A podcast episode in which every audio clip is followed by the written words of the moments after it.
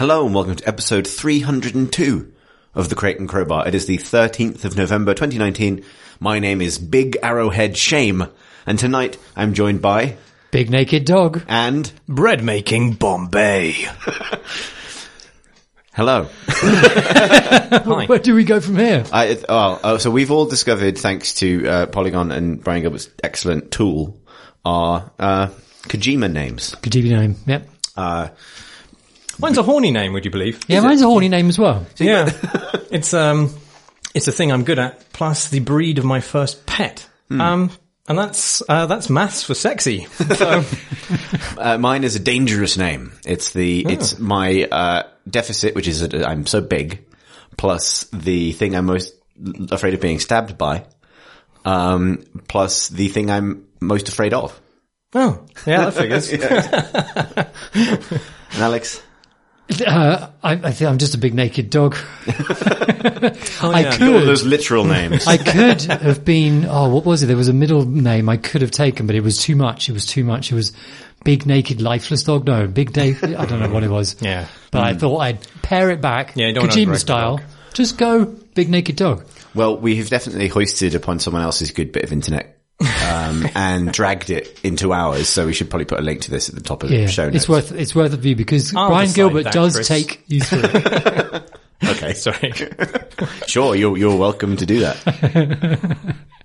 I had nothing else after that interjection. Sorry. Have you been play The Stranding? So I have played. Um, so I, I, Tom Senior has played a lot of Death Stranding. Unfortunately, Tom Senior is ill at the moment, so you're gonna have to rely on my early takes based on uh, playing about three hours so far of Death Stranding. By which I mean I have watched a film I didn't understand and walked up a hill once. Um, Also, I did choose to drink a shot every time uh, the words "written and produced by Hideo Kojima" appeared on the screen, so I've died. and I come to you now as a that's ghost. That's why you're go- so ghostly. Yeah, well, that's also the twist about my character in this. It's not. I am also a ghost and, and a clone. Um, so. Wow, mm, it's definitely. I, I basically went into town and bought it for PS4. It's not on PC until next year. Um, out of a kind of obligation to pay essentially a discourse tax. Um, that I would exchange fifty pounds for the right to have an opinion about this thing. And to be honest, in the hours I played so far, it's actually kind of paying off in that regard. It's definitely making me think about it all of the time. Oh. Like I haven't become comfortable yet with the things in it or anything it's saying. Um, the last thing I did before I came out, and it's going to be really hard to unpick, so I'd welcome questions because there's a lot. uh, I just got, I mean, I'm super early in the game, which is the other big caveat, but I just got, uh, the ability to, you know, do things in my own apartment. And I'd seen some of the, some of these things appear on Twitter inevitably, but, um, so I, Can you defecate yet? yes, I, I had a shit three times in a row. You, I, I assumed, Did you have to earn a shit in this game? well, you do have a like a bladder thing that fills up, etc. And when you take a shit, uh, Nicolas Winding Refn will take that shit and turn it into a grenade for you, Wait, did you have to go to Nicolas uh, which Winding is Refn uh, to do that? usually the reverse process for Nicolas Winding Refn, who normally just out- takes something with explosive potential and outputs shit. Um, the uh, uh, the um, and um, but in this case, maybe it was just for the tutorial. It didn't put any limit on my ability to press triangle to ha- to have the Norman Reedus does a shit cutscene, which involves the shower because it's the shower unit which has a built-in toilet that pops out. And I want to get to its industrial design because it's kind of amazing. Uh, the shower glass kind of closes around you. And regardless what you're doing depends on what the hollow shower curtain does. And if you take a wee, it's like a, a, a forest scene and you see some bars ticking up as it measures the concentration of paradimensional death energy in your piss.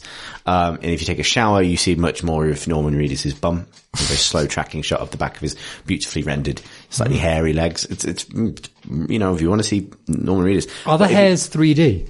No, it is, it is a texture, but it's subtle enough. Hell, maybe the PC version will rectify Yeah, that. exactly. We can only hope.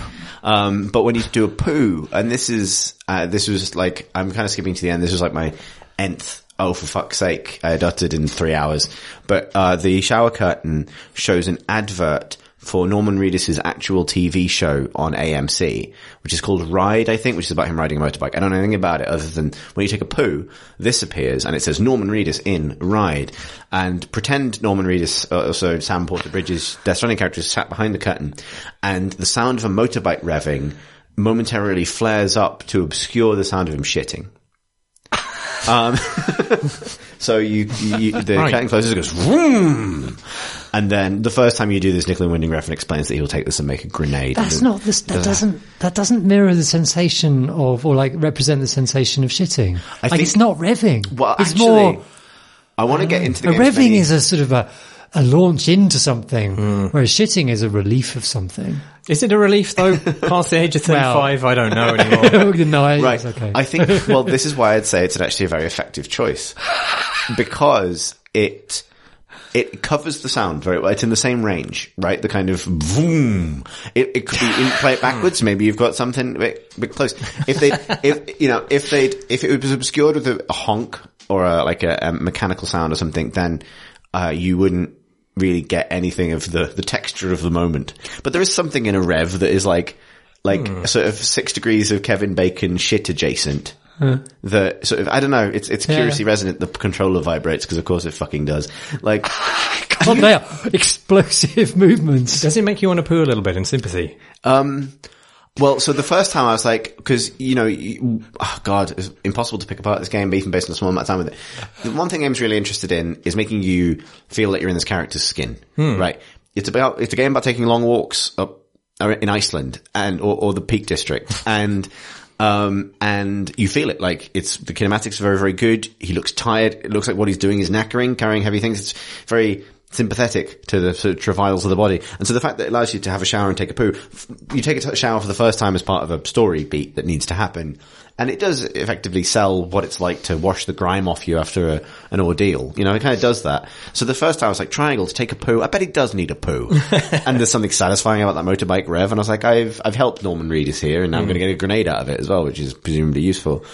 And then when I realized that it wasn't attached to a, like a system of you know, internal geometry that was going to factor how much pooing I could do. It lost some of its kind of Yeah, because you, you feel that. You, I mean, he should be eating. And, yeah. uh, the well, you can turn to your right and choose to either put your sunglasses on for no reason or drink one of three or four different cans of Monster Energy. These are all next open to on the his desk. Yeah. Which is quite a lot like being in the office back in the day. um, you could, yeah, you can also choose to change your sun, the color of your sunglasses, um, or look at a map. And that's, that's what you can do. Or look at your toy soldiers that are behind your bed. Yeah, I was going to ask whether there's some sort of media thing to look at. Just little, some plastic toy soldiers. Um, that's it. Are there any kind of magazines and things like that? No, you just like? cans of Monster Energy. And the actual Monster Energy, the logo, everything.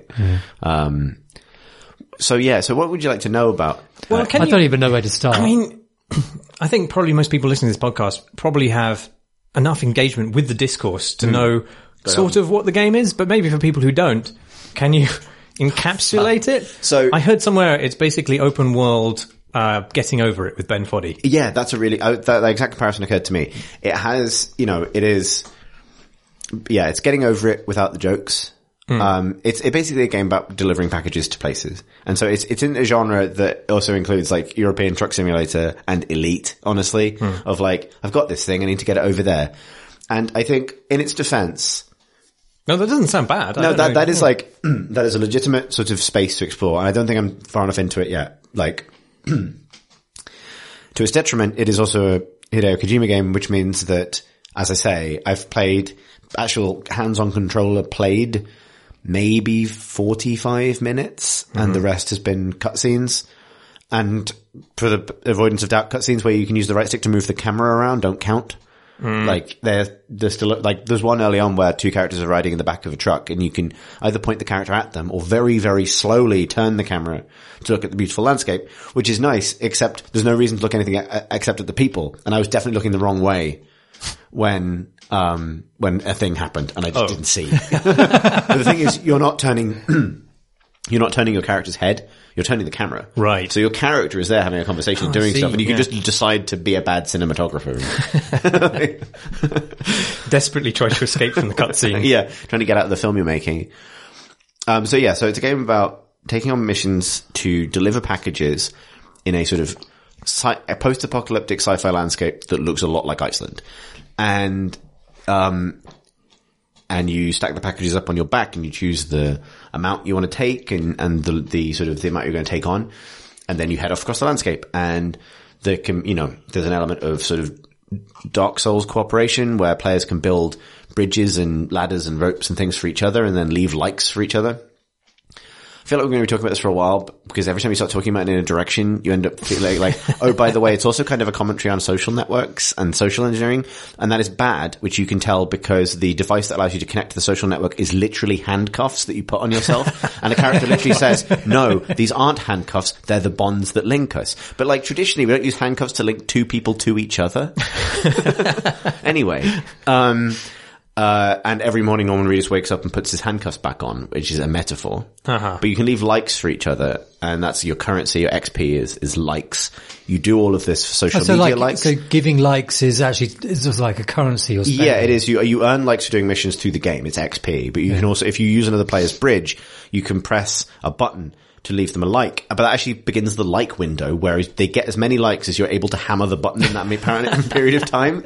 So you you can simply like smashing that like button. You're actually, and that's that's not a, like that is. So they, they had that idea and they they put it in there, and it doesn't really speak to anything else, but it's there. And it also is about um like I guess uh, like the gig economy because you are uh, essentially a Deliveroo man. You take a job, and every time a character gives you a job, they say, um, like, I contract you as a, as a sort of social thing, and it's now passed into culture to the extent that people just, you know, once it's happened, it's happened. You've, you've sort of been signed up to this particular task that you've agreed to do, like a formality at the start of everything, because everyone's a freelancer in the future. No one has an, a full-time job.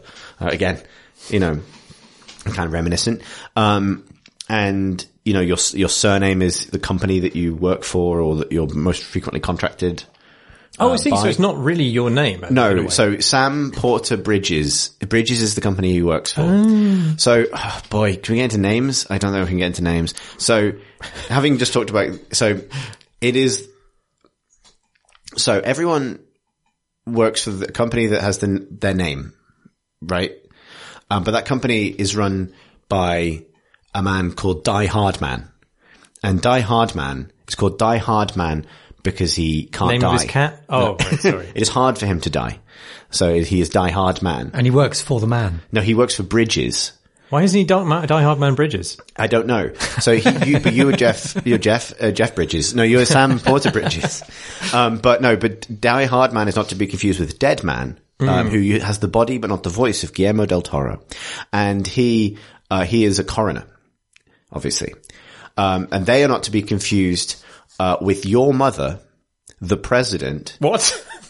Bridget, but not Bridges, because that's your new surname. and I was thinking, oh, thank fuck, she's not Bridget Bridges, Bridges. uh, but she's Bridget Strand, oh God! yes, yes, yes. which is an excuse. I can feel a vein on the side of my head pulsing. Yeah. Um, Strand, almost like it's someone in the title of the, the game. Um, uh, all of the cities are called Knot City, as in not, as in not in a, in a bit of rope. And this is to allow a Hang character, on, like, uh, like edge, central, not, at the, be- towards the beginning of the game, something bad happens to, uh, capital Knot City. And then that means you go to central Knot City. And ultimately your goal is to reach edge Knot City. because it's not a city because you're in, No, no, they're. K-N-O-T. Okay, yeah. But because they are knots in the rope that binds us, the strand, if you will. I thought it was handcuffs and also. Uh, it is. It is. It's, it's handcuffs. It's bridges. It's a piece of rope. You are a strand, but not. You're a bridge. But also, someone does say it's funny. Someone literally says kind of early, it's funny the word strand. It can mean like a string. It can also mean to be stranded on a beach. It can also mean to not be able to find your way home. Can it? Well, like if you're stranded. you are stranded. Like, That's- as in, mum, I, I'm, Well, that's I'm- the second definition. isn't it? It is- they are the second two are the same definition twice. But yeah, um, you know, like, like you know, it can be like falling asleep on a bus and you Yeah. get all the way to the end of the line. You don't have any money to come all the way back. It's like that. Um, Sorry, you're continuing the quote there. no, That's a I shame. was I was helping. I mean, it could have been. Definitely could have been. yeah. um, so Yeah, and then the the moment the moment that got me, and I don't want to talk about too many spoilers. Anyway, um, the time comes to discuss um, someone who might be president. Uh, I don't know what it means to be president, by the way. Um, America has been blown up by an explosion that has turned it into Iceland. I want to kind of talk about because all the It's characters the going on, Iceland like bomb. we must reconnect America. We have to reconnect America, but the landscape is absolutely gorgeous, and I do want to. So you kind of think, let's not connect America if it all stays like this. Well, it's more Mm. that it's just, man, it's hard to unpack. It just is like this. And it's hard to gauge whether, so well, something you need to know is if someone dies, if anybody dies in the world Yeah. and they're not incinerated within a certain amount of time, they will cause what's called a void out, which is an explosion of such magnitude, it will just cease, cause a city to cease to be and create a massive dome crater with a huge baby's handprint in it, wherever that happened to happen. So um, this is a you know a pivotal thing in the.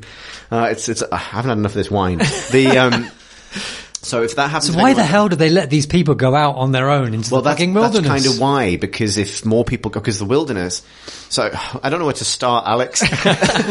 but that so the only explanation for why everything looks like Iceland I can think of is that enough people have died everywhere because you get the impression it's a fair time in the future. Apart from very early on when a character who looks about forty says, "I remember when you could just get on a plane and go anywhere you liked, but now it's all like this." And it's so obviously this has happened within living memory, which doesn't make any fucking sense because everything is new. Anyway, hmm. it's it's. The Who made the toy st- soldiers? the toy soldiers? Yeah. Well, so I don't know. If everything's connected, There aren't really toy then that isn't soldiers. connected. Well, you know the Oh, things oh, in yeah, apartment. yeah. Had- oh, yeah, those. Are they new? Are they are they old? So here's the thing. we could get down this rabbit hole for a long time, and I suspect it's going to come. Who come made the back. toilet, Chris? well, so I want to talk about Yoji Shinakawa, who is Kojima's art director and has been since. They work with a design uh, architecture studio. For Yeah, right. So the industrial design this game is lovely, and so there are two things about it that immediately struck me as like, well, there are, there are a couple of things I want to talk about because the rabbit hole of its fiction is it's it's nonsense. Like it's, I I want to believe that it's going somewhere, but I don't trust that it is, and I think it, I think, well, the short version is needs an editor real badly, like really badly, because Even worse than the Konami years. um, hell yeah, hell yeah. Oh, because, Jesus Christ. Because Metal Gear's f- f- like surrounding fiction was its own editor in a way, and it didn't work. But it was sort of there. it, it placed some limits on what could happen, in the, and then it, all those rules got broken anyway in the end. But this is Yeah, because at least that's due, that that series started when you had to fit it onto an MSX kind of Yeah. kind of cartridge, Like- and now kind of this has there's a really specific vision for what this is clearly evidence in it like it's not a big grab bag of it is a big grab bag of nonsense but it's not like incoherent weirdly. Well until people start talking. Like when you're out in the wilderness it's these gorgeous wilderness that's it's not very it doesn't feel very video gamey. Like the, there's a lot of attention has been paid to how a, creating a sense of distance through um, long sight lines and it, its distant terrain looks incredibly inviting and, and scrambling over kind of hills carrying boxes is kind of like I said kind of puts you in the moment and it's you feel sim- physical sympathy with this character and and um and the you know that sort of meta layer of kind of you know sort of digital like overlays and things to express that you're kind of a Deliveroo person of the future kind of works. Like I said, all the interfaces are kind of beautiful. The Sound design is great. Like it, everything feels great. And the industrial design is like, it's phenomenal. Like all the devices look and feel amazing. And it's, you know, what it feels like is, there's no kind of massive coherence there. Clearly, Kojima has a story that he wants to tell and an idea for a kind of horror or a kind of philosophical point that is being pulled and labored in so many different directions. There's, there's a core to it that works because it's full of, it's just told through very striking individual images, which, you know, there are moments that, you know, it's genuinely very, it's a beautiful looking game and there are moments that are genuinely very effective as horror or as cosmic horror, like early on where if you ignore what the characters are saying, like it, it kind of holds together and then it'll do something enormous in the story side. It'll do something enormously ham-fisted, like, you know, the president is your mum and she's also dying and we have, here's a hologram recreation of the Oval Office, like all of this, like really hammy, kind of completely over the top stuff that doesn't need to be there at all. Um, similarly, like its weird obsession with America and Americanness and what it means to be president, even though that's apparently hereditary, and like, um, like all of this stuff that doesn't make it doesn't really make any sense and it doesn't feel right because the environment you're seeing is not at all like anything you would associate with America, and that doesn't appear to be a point the game's making. It's just weird. It's just a combination of someone going, I want to make a game about roaming Iceland with a big bag and also about how America is just defined and linked and fractured by its relationship with social media and just push those two things together until they kiss and they don't. um, but while this was happening and that is side, and also I want to listen to my Spotify playlist while, while this is going on. Like basically it is also built out of a desire, I think, to, com- to continually recreate until you're sore that moment from Red Dead 1 where Jose hmm. Gonzalez starts playing. Hmm. Like it will do the thing where the camera pulls out and you're just walking over a hill and a track from the soundtrack will play. And it works once. Maybe it kind of works for me every time. I think it helps that I like, it helps that I like the music. So there's an element of like, this is actually kind of chill. Hmm. Kind of enjoying just going for a wander. Kind of like, you know, it's atmospheric and it kind of works. What's been happening meanwhile is, uh, like Yoshi Shinakawa doing the thing he does, which is like, I'm just going to reinvent cars.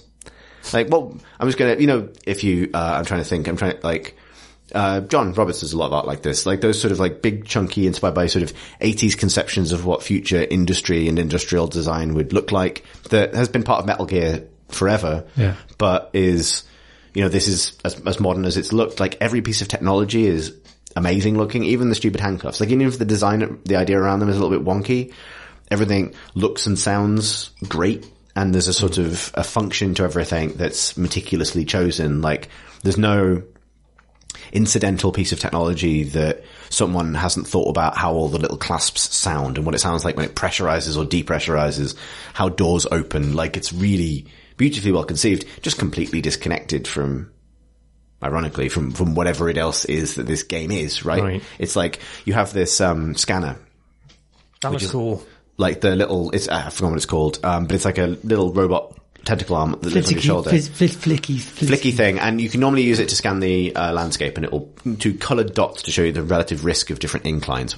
Um, oh, I should mention you're moving around. You, you move around normally, but you have momentum, like physical momentum, and the package you're carrying changes your center of gravity, and then the shoulder buttons, the triggers, um, cause you to grab one or other of your backpack straps. So grabbing both of them centers the package and slows you down. Grabbing one of them kind of pulls you in either direction. So there's a lot of trying to like balance the, and cause he'll, you'll, you don't just fall over, you start to fall. And so a lot of it is like unfalling over, like, oh, oh, oh, oh, and then going back the right way up. And that's kind of works actually in the sort of work, walking simulator. That's just about enough activity to keep you kind of doing stuff. And maybe it gets boring eventually, but I actually quite enjoyed that kind of as a idea. Like, will it sustain 50 hours? Mm. But, um, Is there any other kind of threat in the landscape so there, there will be like things walking? like so there there's um I, I get the impression that I'm very much still in the tutorial to be honest Right. like it's st- like um I I was told ahead of time that I had to kind of race through to chapter three when the game starts and I'm on chapter two so I see. um and so you know I imagine there might be people so things I know is there are rogue delivery people who have gotten addicted to delivering packages and roam the landscape trying to steal other people's packages so that they can deliver them maniac post people. yeah, well, I would say like rogue um, Uber drivers, sort of snatching other people's rides. You know, is it a comment on something? Probably.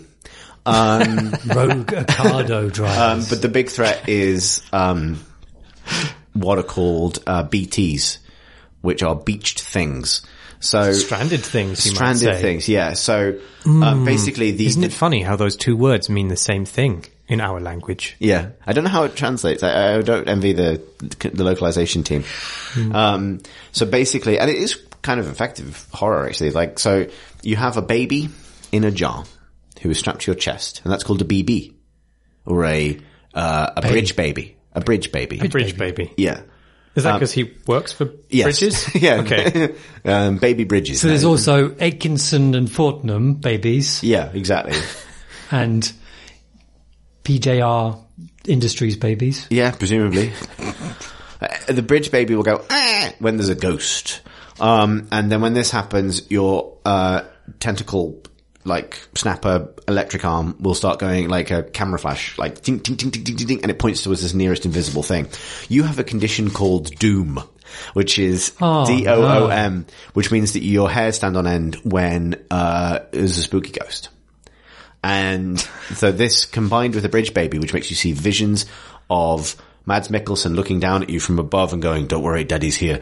Um, What? Okay. Whoa, whoa, whoa, whoa, whoa, whoa, no, whoa. I'm not unpacking. I'm not slowing down. I'm just So no, Keep the, on going. The, the hair. I want to know about the hair.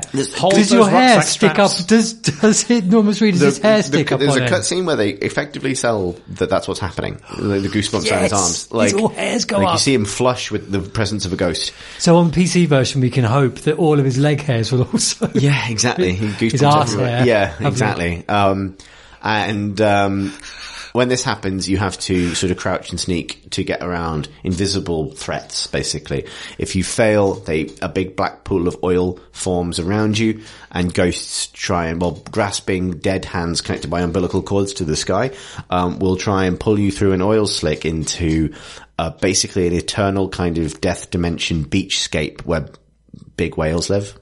Nice. I don't know what's not clear about this. Um, Is this is a silly question? Is there an explanation for why that this thing has happened well, to you the see, world? the, the game begins by explaining that the Big Bang happened. So it really does start at the beginning. Okay. and, um, and this is like, I, I, the, I imagine the explanation is coming. Did the I'm not there whales do the Big Bang? No. This is the, um, as far as I can tell, either the final bang or the unbang. Um, like, I uh, see. Yeah, it's like there was You the- don't. Come on, you say so that. Sort of You what, don't. It, what it No, I does at the beginning. perfectly, actually, there's Alex. a there's a intro and callback at the end of the intro before the opening titles appear. You know, an hour and a half into the game, um, where it starts with like basically drawing a, a thread between the Big Bang, um, the formation of Earth as a celestial object, the Cambrian explosion, and the the, the last explosion, which is the death explosion, mm-hmm. Which would naturally involve whales. See, I yeah, do well, it's a, it's a it's a it's a stranding, right? Was it a really here. big whale that stranded and it, it, and it kind of is inside gases blew up and then it exploded? Was that maybe the explosion? Maybe sometimes when you see uh, uh, Lindsay Wagner, she's walking into a big uh, distant explosion. I don't know. By the way, Lindsay I mean, Wagner, you- Lindsay, uh, Lindsay Wagner in the age she is now is uh, your mother and the president. Uh, Lindsay Wagner as uh, D- CGI de-aged, but played by a different actress, same likeness, is your sister. oh my god. Yeah, there's um every time a famous person playing a character appears, a uh, title card appears that will be uh, the person whose likeness it is and the actor because they're not always the same. Um, just as to make sure you don't forget, don't not realize that this is Guillermo del Toro or something. Uh-huh. Pointedly, this doesn't happen when it's just a jobbing games industry actor. yeah, Oh. there's a character early on that just shows up and is like, well, "Fuck this guy." should just credit it. yeah, Who exactly. gives a fuck? yeah, exactly. Um, To be fair, it's packed a lot of stuff into this three hours. Yeah. Oh, yeah. I I, I feel Yeah. I feel shaken um, by it. Like the um, I was, Quantity, Oh, but I for- maybe not I forgot. I forgot to mention um, the first character you meet is uh, Léa Seydoux, the French actress. Yes. Um, she uh, and I do want to just deliver a big old fuck this to this particular piece of naming. Um, when you meet her, uh, she's wearing a uh, like uh, a leather like biker suit, basically, standing in the rain holding an umbrella. The biker suit says "fragile" down one arm, and the umbrella says "fragile, love with care" on it. And then she vanishes and reappears and introduces herself as Fragile, as in her name is Fragile, but she also works for Fragile. So I don't know if that's just her last name or, you Maybe know, it's both her names. Fragile, Yeah. fragile. um, fragile, fragile. Also, by the way, rain makes time go faster for the things. Oh, fuck touches. off now. this is called a time. So fuck, I've forgotten. But basically, it turns out that she's been um, very. This is not a spoiler because it's like the first conversation with her. She takes her glove off to reveal that she has an old lady's hand, and it turns out that she apparently at some point was soaked like neck down. Um, so uh, Why is she going out in the rain? I Because like umbrellas, she's a still you still get wet. She's a teleporting package delivery woman, and from like a rival company or something. I don't know. You'd think that would be give Yeah. them a bit of an edge. Uh, yeah, you'd think. Uh, also, um, Norman Reedus is afraid of being touched physically, so every time a character touches him in a cutscene, the controller vibrates to uh, to simulate his discomfort. But the thing is, I never really find this out because the cutscenes are so long that by this by the time this has happened, the controller is like resting on my knee or something, and I'm on my phone. and so someone will touch Norman Reedus, and I'll go, "Huh!" and and it's actually kind of that's effective. I'm just immersed. I don't, I don't know what you want from me on this.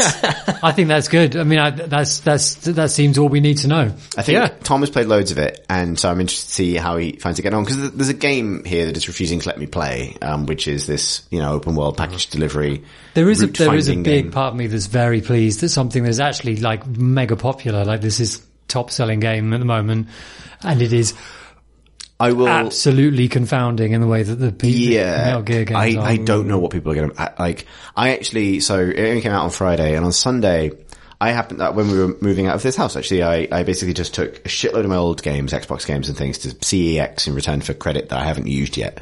And so I thought maybe rather than pay my discourse tax, I will just go to CEX because this game sounds so mad. Inevitably, someone must have traded it in by now, and no one had. So there you go. Yeah, it's a weird um, thing amongst the reviews where every reviewer says this game is mad and nobody will like it, but I kind of love it. And literally every reviewer has come away with, going with that, apart from the people who refuse to review it altogether. I guess. which is its own power play. Um, like the, um, yeah, like I don't, I like there are things about the the uneditedness of it. Basically, I think here's here's the way I put it. I can get it's easy to get frustrated with the excess of it, like the unfilteredness of it, and I think it's easy to get frustrated with this, and even this early. That there's something really powerful here with a good editor and a quality pass involved. Yeah. Like, you know, just saying like, look, I get, you know, you've, you've, you've taken, um, you know, Die Hard Man wears a skull mask. Why? It looks cool, but, but why? Like, g- you know, and, and, but even when you start saying that, you sound like the sort of the fun police because is it more memorable because that's happening? Kinda yes. And there's a, you know, the complete uneditedness. The thing I would compare it to, actually, weirdly, because I've been thinking about this recently, is Avatar, the film Oh, really? which is also like it's because it's it's also a monument to one person not being told no, Yeah. right?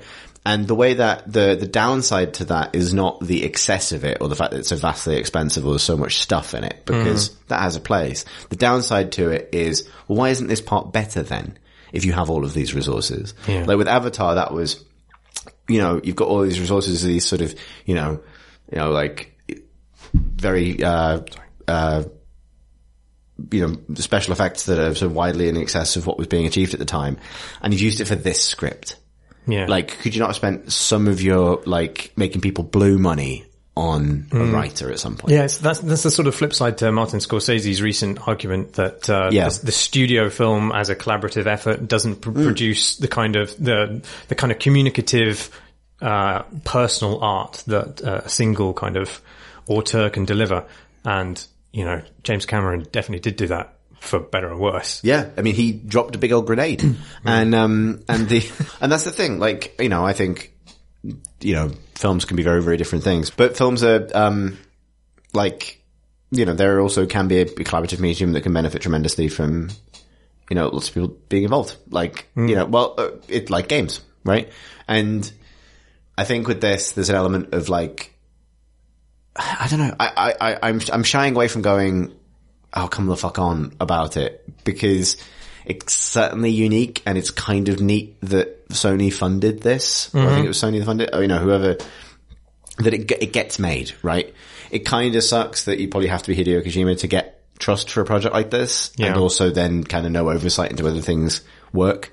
Like, uh, it's, you know, immensely kind of disappointing to, for the first female character in a Kojima game in this one to be called Fragile in her sexy clothes after Quiet in the previous one. Like, there are these threads in his work that are just getting kind of tired now. But it's also clearly not like anything else. Yeah. I went to see uh, Once Upon a Time in Hollywood the other week, and it stirred up very similar sort of feelings of positivity and also massive, massive reservations about the, you know, the unrestrained excess of its principal creator. And it's That, quite that is one. Of, yeah, that is one of the kind of exciting things about them. Like that Yeah. is- yeah. And it is really nice just, I mean, just to see uh, something which is just so um, intimate, you know, uh, in terms of your relation with a creator, that they're trying to tell you something directly from their own brain, as unfiltered as it possibly can be, given this nature of the production, to you. Um, But it's better when that's not hot garbage, you know. is my my take. Yeah, right. I want like it's it's funny because And it, it, but to, just to because because I've been wanting to tell people about what I feel about Once Upon a Time in Hollywood. Yeah. Um, but like that's that's the, the cool side of that is when you you're experiencing some insight into the Hollywood system of which you know Quentin Tarantino is massively passionate. But then there's lots of shots of actresses' feet in a really prominent way, and you know I, I I don't I don't want that it's insight too into much a, now. a Like- dirty man's wank fodder. you know. Yeah, right. Like, I think there's there's a lack of. I admire restraint in creatives, even when they're kind of doing the thing they actually really want to do. Yeah. Right. Or the craft, or self-critical craft, basically, where it's like, I really want to achieve this. I have the story I want to tell, but I don't need every, every idea I have is not going to make it into this. Like. Um, no darlings were killed in the making of this production. you know what I mean? Everything is in there. And it still functions, I think, partly because games, particularly open world games, work as a showcase of a lot of different people's talents. Like the sound design's great. I'm glad. Like I've seen a fair amount of praise for like Yoshi Shinkawa specifically recently, which is nice because you know art directors deserve credit Right, for these yeah, things, right? Like I, I, I don't, I don't think I've ever been wholly comfortable with the notion of au- auteur creators in games because, or games far more than films, don't have a single director. I mean, as as happens in Death Stranding, the player is controlling the camera half the time, which means you can direct it badly. like, you know, um, there's certainly, you know, individual game direction can, can be a thing. But in a game like this, you know, if, if, if the thing that drags you through Death Stranding is just loving its look and feel and the technology, then there's going to be swathes of artists and, and, you know, UX designers and sound designers who are making that experience for you, perhaps with an overall vision. But you wonder, like, uh, the thing I was thinking is if it weren't so, you know, pretentious, honestly, and if it weren't so obviously stuffed with one person's fixations and favorite bands and ideas and theories that pull in several different directions at once, then it would be easier to like. Hmm. I don't know whether you experience that, the sort of instinctive pull against like, oh, someone's, this is didactic. Someone is, is having fun without, I don't even need to be here. You know, someone's just having, getting all of Yeah. their material out and they're not really thinking about me as I experience it. Like, super long cutscenes are kind of rude, in my opinion. like, you know, like my time, it matters as well, actually. And if you're going to make not a great film, I don't really, But I think that there is there's that. definitely a value in the idea of making something that is people don't enjoy. Like like yeah. I think that there is is completely valid Yeah. for a game to make you do stuff you don't want to do. Like maybe Hmm. you don't want to walk for fucking you know, hour across the Hebrides because, but that's what the game is going to make you do. It's like the, the ladder scene in, in Metal Gear um, Yeah. two, Three. one, three, three.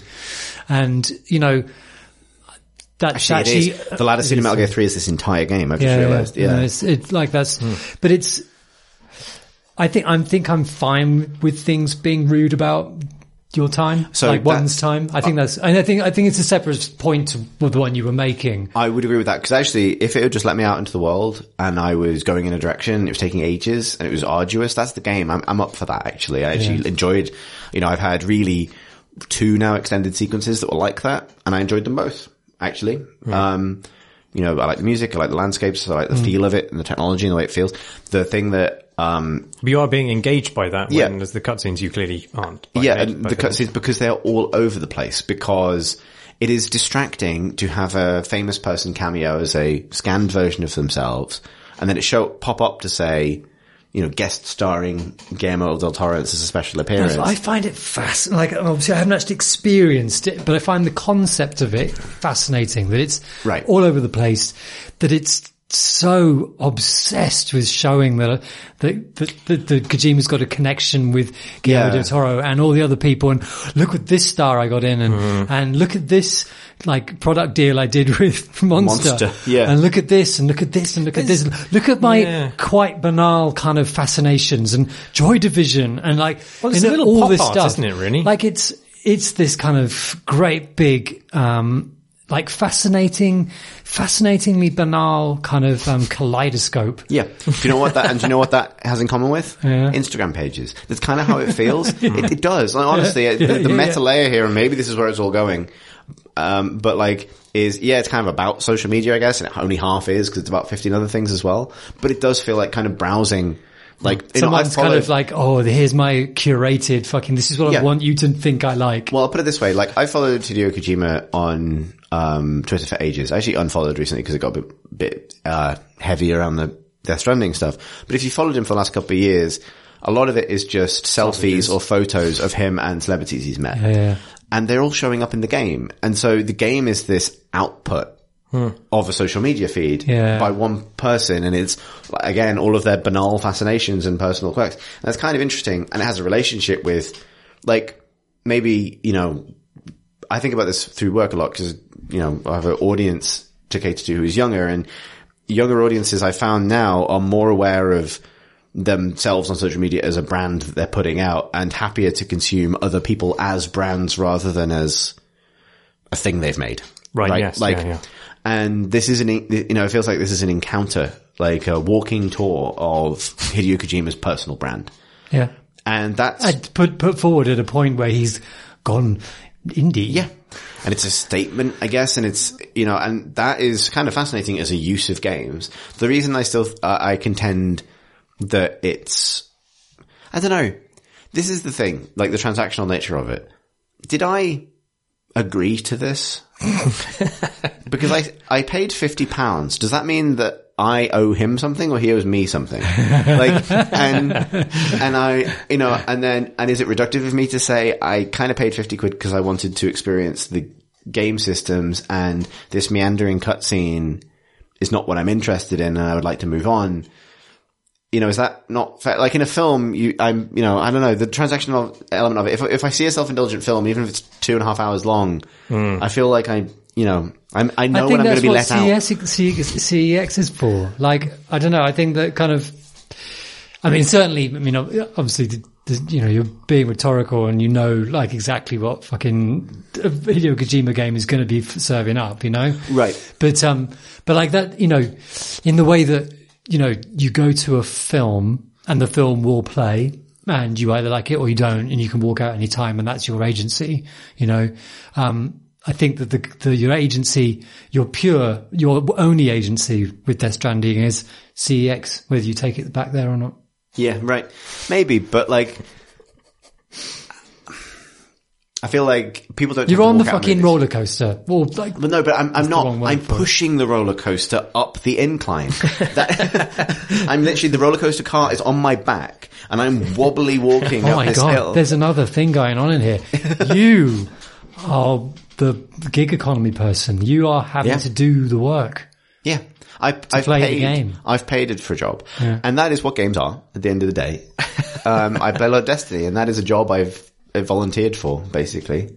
I want that Undying title. It's taking fucking ages. Play a lot of X Offensive. Anyway, the point is, like, the thing, I feel like I find it very frustrating because I don't know at what point I've lapsed into, like, I feel like in one, one, I'm on this wobbly path and in one way I fall over and I realize that uh, the game was genius all along and I am a, uh, a, like a, you know, a brutish idiot that can't understand it and is now barely scraping its deeper meaning.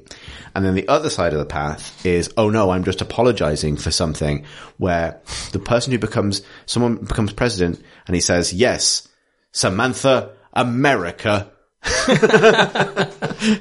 Strand. Like, oh, America was her middle name this entire time? Isn't America the country? Oh, the company. She should No, be Bridges is the company. She should be American now. Anyway, I don't know. Actually, no shit. Maybe her middle name is America because she's the president. I don't know. the point is, hmm. like, it feels like, yeah, one, one, one, one side is I must defend this because of my sunk cost. And the other side of it is I'm now apologizing for it. Or like, or it actually is genius and I'm only capable. I don't, I don't know. I think I think think you've only played three hours. I think that's what I know. Because like Yeah. because watching so Rich Stanton was giving a sort of like an occasional commentary on a on a WhatsApp group I was on and, and like he was like I fucking hate it. Uh, to start with. And then he came around and said yes excellent. It's bloody excellent. Later on. Don't know when that happened or why. He may have written a review now. I'm not sure. But anyway I mean, I, I, can- Yeah. I don't, eh. All you've got to do is put another 40 hours or so into it. And I'm probably going to as well. That's the thing. I'm fascinated by it. it. Definitely, it is fascinated with itself as a piece of media, and that is, uh, you know, easy to mock and fun to mock. How That's much the end of that sentence. Like, How much intentionality do you think there is in this? Is it a piece of high art about low art in the way that like uh, pop art is, like Jeff Koons' stuff, or or even or even Quentin Tarantino when Yeah. he's writing, you know, doing stuff about Planet Terror, you know, whatever the his trash B movie pastiches. Because I've always felt watching those things, it would be interesting to make high art about good art rather than high art Yeah. about trash. yeah, well, so there's not a lot that's trashy necessarily about Death Stranding, right? Like, it takes Monster's itself fairly trashy. Yeah. It takes itself very se- seriously, but even like the cre- the, the end, like the the monsters from the Beyond kind of stuff Hmm. is like it's it's solid horror design, right? But the like dumb names, the, the obvious tie-ins Oh, with, yeah. with energy drinks and the name dropping, all that stuff is trash, right? I mean, Yeah, not not to diss it, but just like to you know take its temperature on on the The on way the I would scale put of that is it is its own unique trash, right. right? Like This is you- new trash we're witnessing yeah, Marty. it's like yeah, it's new trash. Um, it's like if this is why it's hard because it's not really referential to anything, right? It's not like games have a Hmm. slew of um, you know, silly names or actor cameos elsewhere, not to the sort of endemic proportions that this is taking it, right? Right. Like maybe there's a. It feels like maybe someone on the team thinks there is, but it's like maybe it's parodying. If if it is, Parodying its own Hideo Kojima games, right? Isn't it? but that Or is it? is. Can you do that? No, that? it is. It is. Like, it just is. Mm. And also it is. And, and it, like, don't know. But like, what? Where do you draw that line back to? Yeah, the Big Bang, exactly. Like, Apparently so. yeah, yeah, exactly. Um, it's all. Uh, it's like poetry. It rhymes. Like Star Wars prequels would be the other comparison I draw here, actually. Oh. In terms of one creator just allowed to tool around. Um, I like, um. Star Wars 3.2 that's just come out. oh God, I've Latest update is and a, and a happy fascinating. and a happy Maclunkey to you. And to you. happy Maclunkey to you. Have you not heard this, Marsh? No, I don't know what the fuck you're talking about. So this is um, the best thing that's ever happened, and we can stop talking about Death Stranding now because this is the best thing that's ever happened. Um, so Disney Plus launched yesterday. yes. uh, everywhere except in, uh, in, well, in North America and the Netherlands. Anywhere where, uh, Comcast, I believe, can't force Disney to not launch it. Hang on a minute. It's not, so Disney Plus isn't in America. It's in America and North, it's not here. All right. It's in America and Canada. Um, and they launched it and, um, uh, they, and then the first person to watch A New Hope, all the Star Wars movies are on it, and as you'd expect, uh, the first person to watch A New Hope realized that it's actually a new cut of that film, where George Lucas had changed it one final time. And the only change is, uh, to the Han shoots Greedo scene, where it's been recut again, so they shoot at the same time. But now, right before he fires, you know, the line previously was, you know, he says in like Huttese with the yellow subtitles, like, you know, I've been waiting for this for a long time, like, so long. And then he, and then, and then, you know, Harrison Ford says, yes, I bet you have. And then shoots him. And then they changed it so that Greedo tries to shoot Han and then gets shot and so on. Right. Now, Greedo, there's just an awkward pause. Greedo says, Maclunkey. Very clearly, very clearly, fully enunciated. Maclunkey. Maclunkey. Maclunkey. And gets shot and died. Well, I think that's an, Maclunkey. an immeasurable Maclunkey. improvement. Someone, Version 3.2. uh, I, I was arguing like that Star Wars needs patch notes, like Right. at this point. Like Return of the Jedi, you know, 1.3, Nien Nunb is now a child's shiny party balloon. like the Millennium Falcon successfully flies backwards out of the Death Star. Like, like um, you know, it's, but like, I, I love, cause, well, it, it was slightly rude for me because initially it was just this, it's this pure nothing thing. like, it's, this is art. This is art, right? Like that for me was like, I, I spent a lot of my life sad about changes that have been made to those films mm. and annoyed at the prequels generally and, and, you know, wanting Lucas specifically just take his hands off this thing he made and other people are good at making it. Other people are always good at making it. Cause, I mean, it's an interesting comparison because you talk about, you know, Kojima and Yoji Shinkawa are kind of arriving as a pair and delivering something that has a very specific feel. Same is true of, of George Lucas and, and Ralph McQuarrie, without whom Star Wars would not look anything like it does and probably not be anywhere near as successful. Or George Lucas and John Williams, hmm. where if Star Wars had had the kind of soundtrack that, that these films got in the 70s, I don't think anyone would care. Right? Like hmm. its timelessness is a direct product of the music. Anyway, I'm rambling. The point is, I was like annoyed at this forever, and now that he's done this one stupid, pointless fucking thing, it's now art. it's like the the rubber nosed alien dude is just going to go Maclunkey and then die. There's a really good someone. I think the person who found it did a really good edit to just stick that in other parts of the film. So now, right when Obi Wan raises his lightsaber and deactivates it, he goes Maclunkey, and Yoda kind of whispers Maclunkey right before he disappears. It's very good. I can say anything. Um, I do kind of love it a lot. A lot, a lot. It was slightly ruined for me by someone pointing out uh, from the Star Wars fandom uh, that the phrase like "Makluanke" or something is Huttese for "and now you will end," um, and it actually occurs in the Phantom Oh, for Menace. Fuck's sake. Oh, really? In the pod race, apparently, Sebulba yells it at Anakin. Oh, for Christ's So sake. Now Lucas- it's not art. I'm sorry. Now it's not now art. Now it's not art because it's just George Lucas going like, uh, Oh, there's consistency it would be here. neat if uh, if it was it, it's like poetry. Um, yeah, it's but uh, nonetheless, but it is a beautiful moment of like You had a few how to- hours of delight. How to completely ruin a moment because now it's like they've they've done this snap. They've, they've kind of cut. So they've edited it. It looks like they've edited an explosion to cut the violence of the scene short a little bit. Greedo clearly shoots the wall like directly at point blank range. Well, I, and they've just added this sound, like this non, this unword that doesn't sound like the language he was just speaking. Yeah. It's definitely not English, but it's close enough to English to be like, that's, it's Maclunkey. Like he just, he just, he says Maclunkey fucks up and then gets shot in the dick and dies. And it's, it's kind of, it's just a, it's a, I, I didn't know, it's a feeling I didn't know how to express until that happened. It's beautiful. Thank you. Uh, can I stop talking about the, the, the stream of consciousness now? You may. Thank you may. you. What has anyone else been playing? Me? Yes. Uh, I've been playing, uh, strangely, it does have some sort of illusional, well, a kind of relationship with kind of some of the things. Uh, Manifold Garden oh, yeah. by William Chyr, um, mm.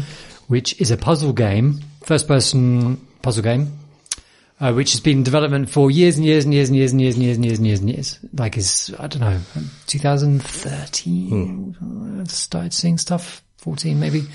Um, it is, uh, like its banner thing is that you are in these worlds with all this endlessly reciprocating fractal blocks going out into sort of infinity. Um, and somehow there's a puzzle game inside that about infinity and stuff like that. I feared. Um, I didn't, I didn't really read very much about what the actual game is, other than to know that it's the first person puzzle game and like, you know, and to wonder vaguely like how, what, what do you do? And like, oh God, it looks awfully complicated. Um, and it's weird. Um, and I suppose it sort of occupied this sort of, uh, sort of, oh, maybe it's amazing kind of part of my mind before I knew what the actual puzzle gaming is. And, and actually the, the puzzle thing is quite straightforward. like you've got these incredibly, like just incredible worlds where this architecture just sort of repeats off into the sort of infinity.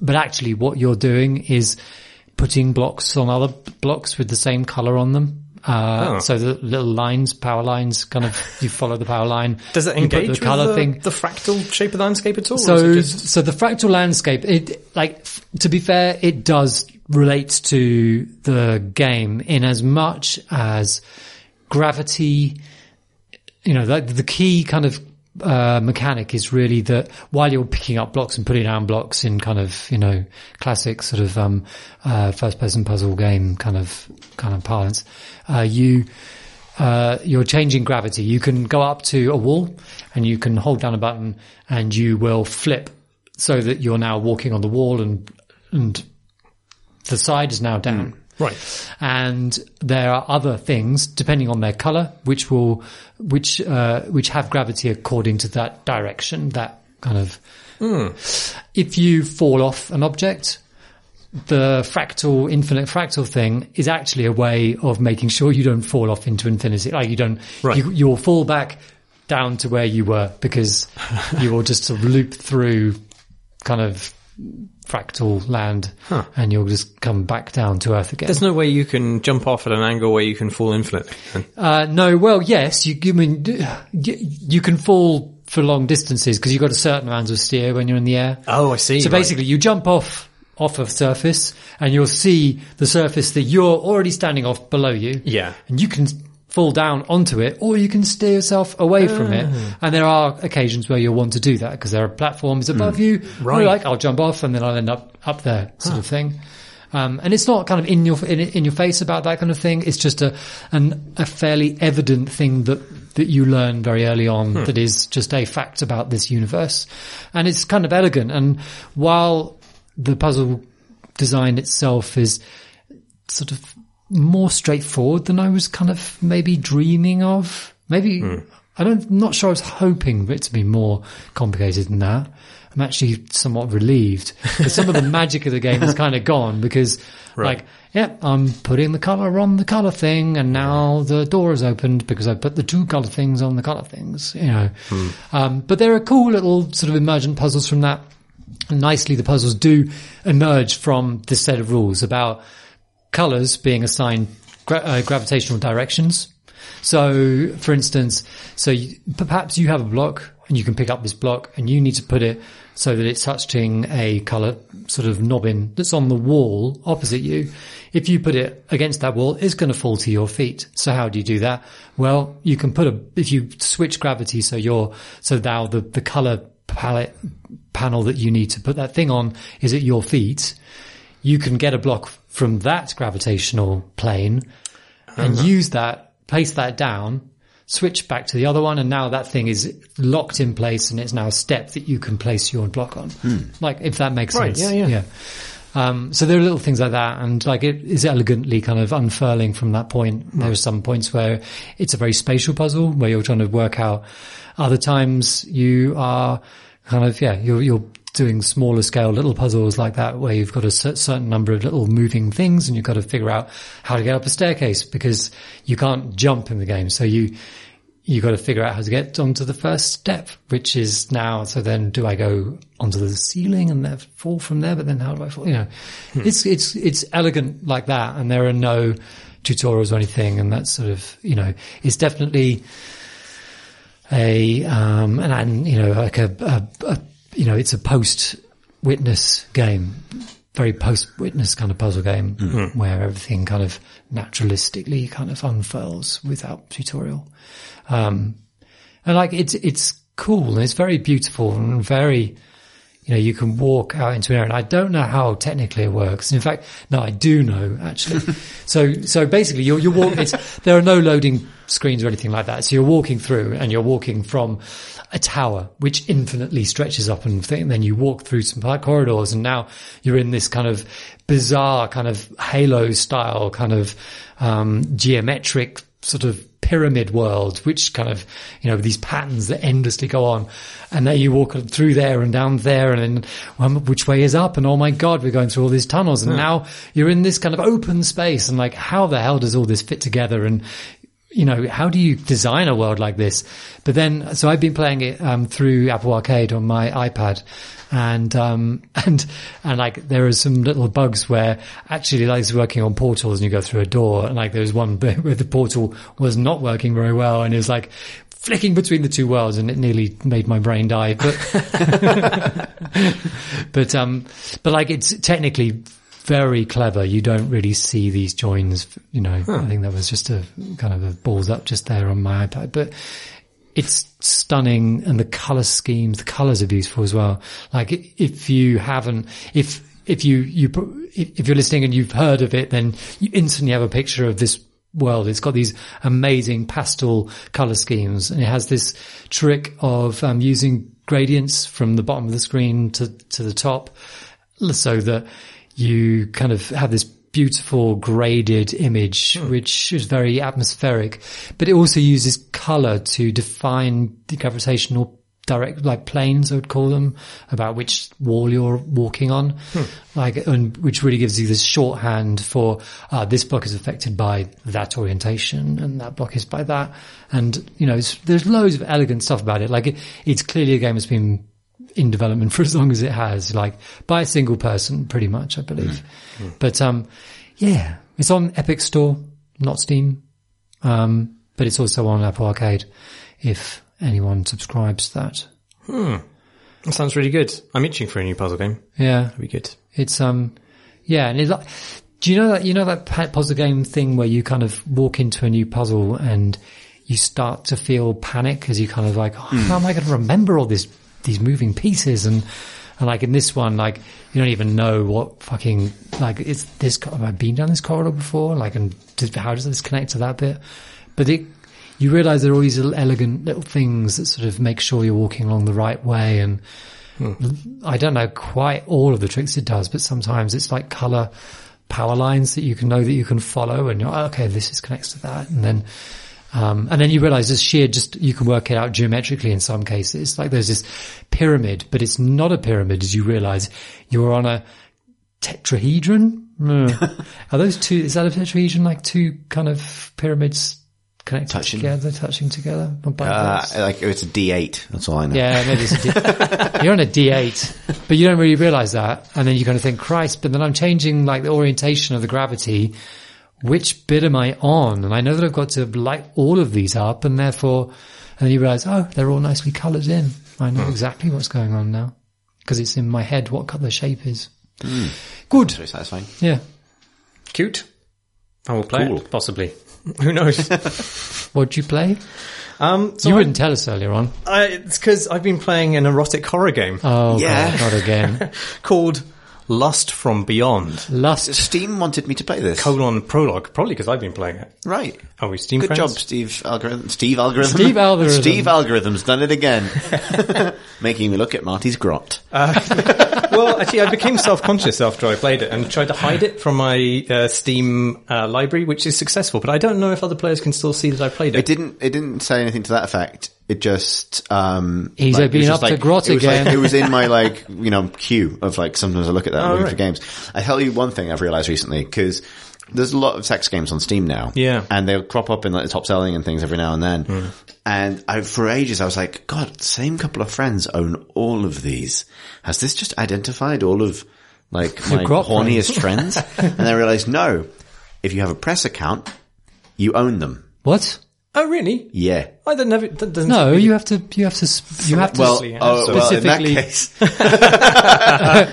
so that was my charge. Occam's for the- razor, It was, it, Occam's was, razor. it, was, it was it was people who I knew had press accounts, so I assumed it was because they had press accounts, so therefore uh, they would own everything. uh-uh. Okay, Occam's Well, no suspiciously placed crumpled sock by the end of the bed. Ugh. um, yeah. Anyway, so the um, the game uh, uh, has Occam a Soccam robot. I don't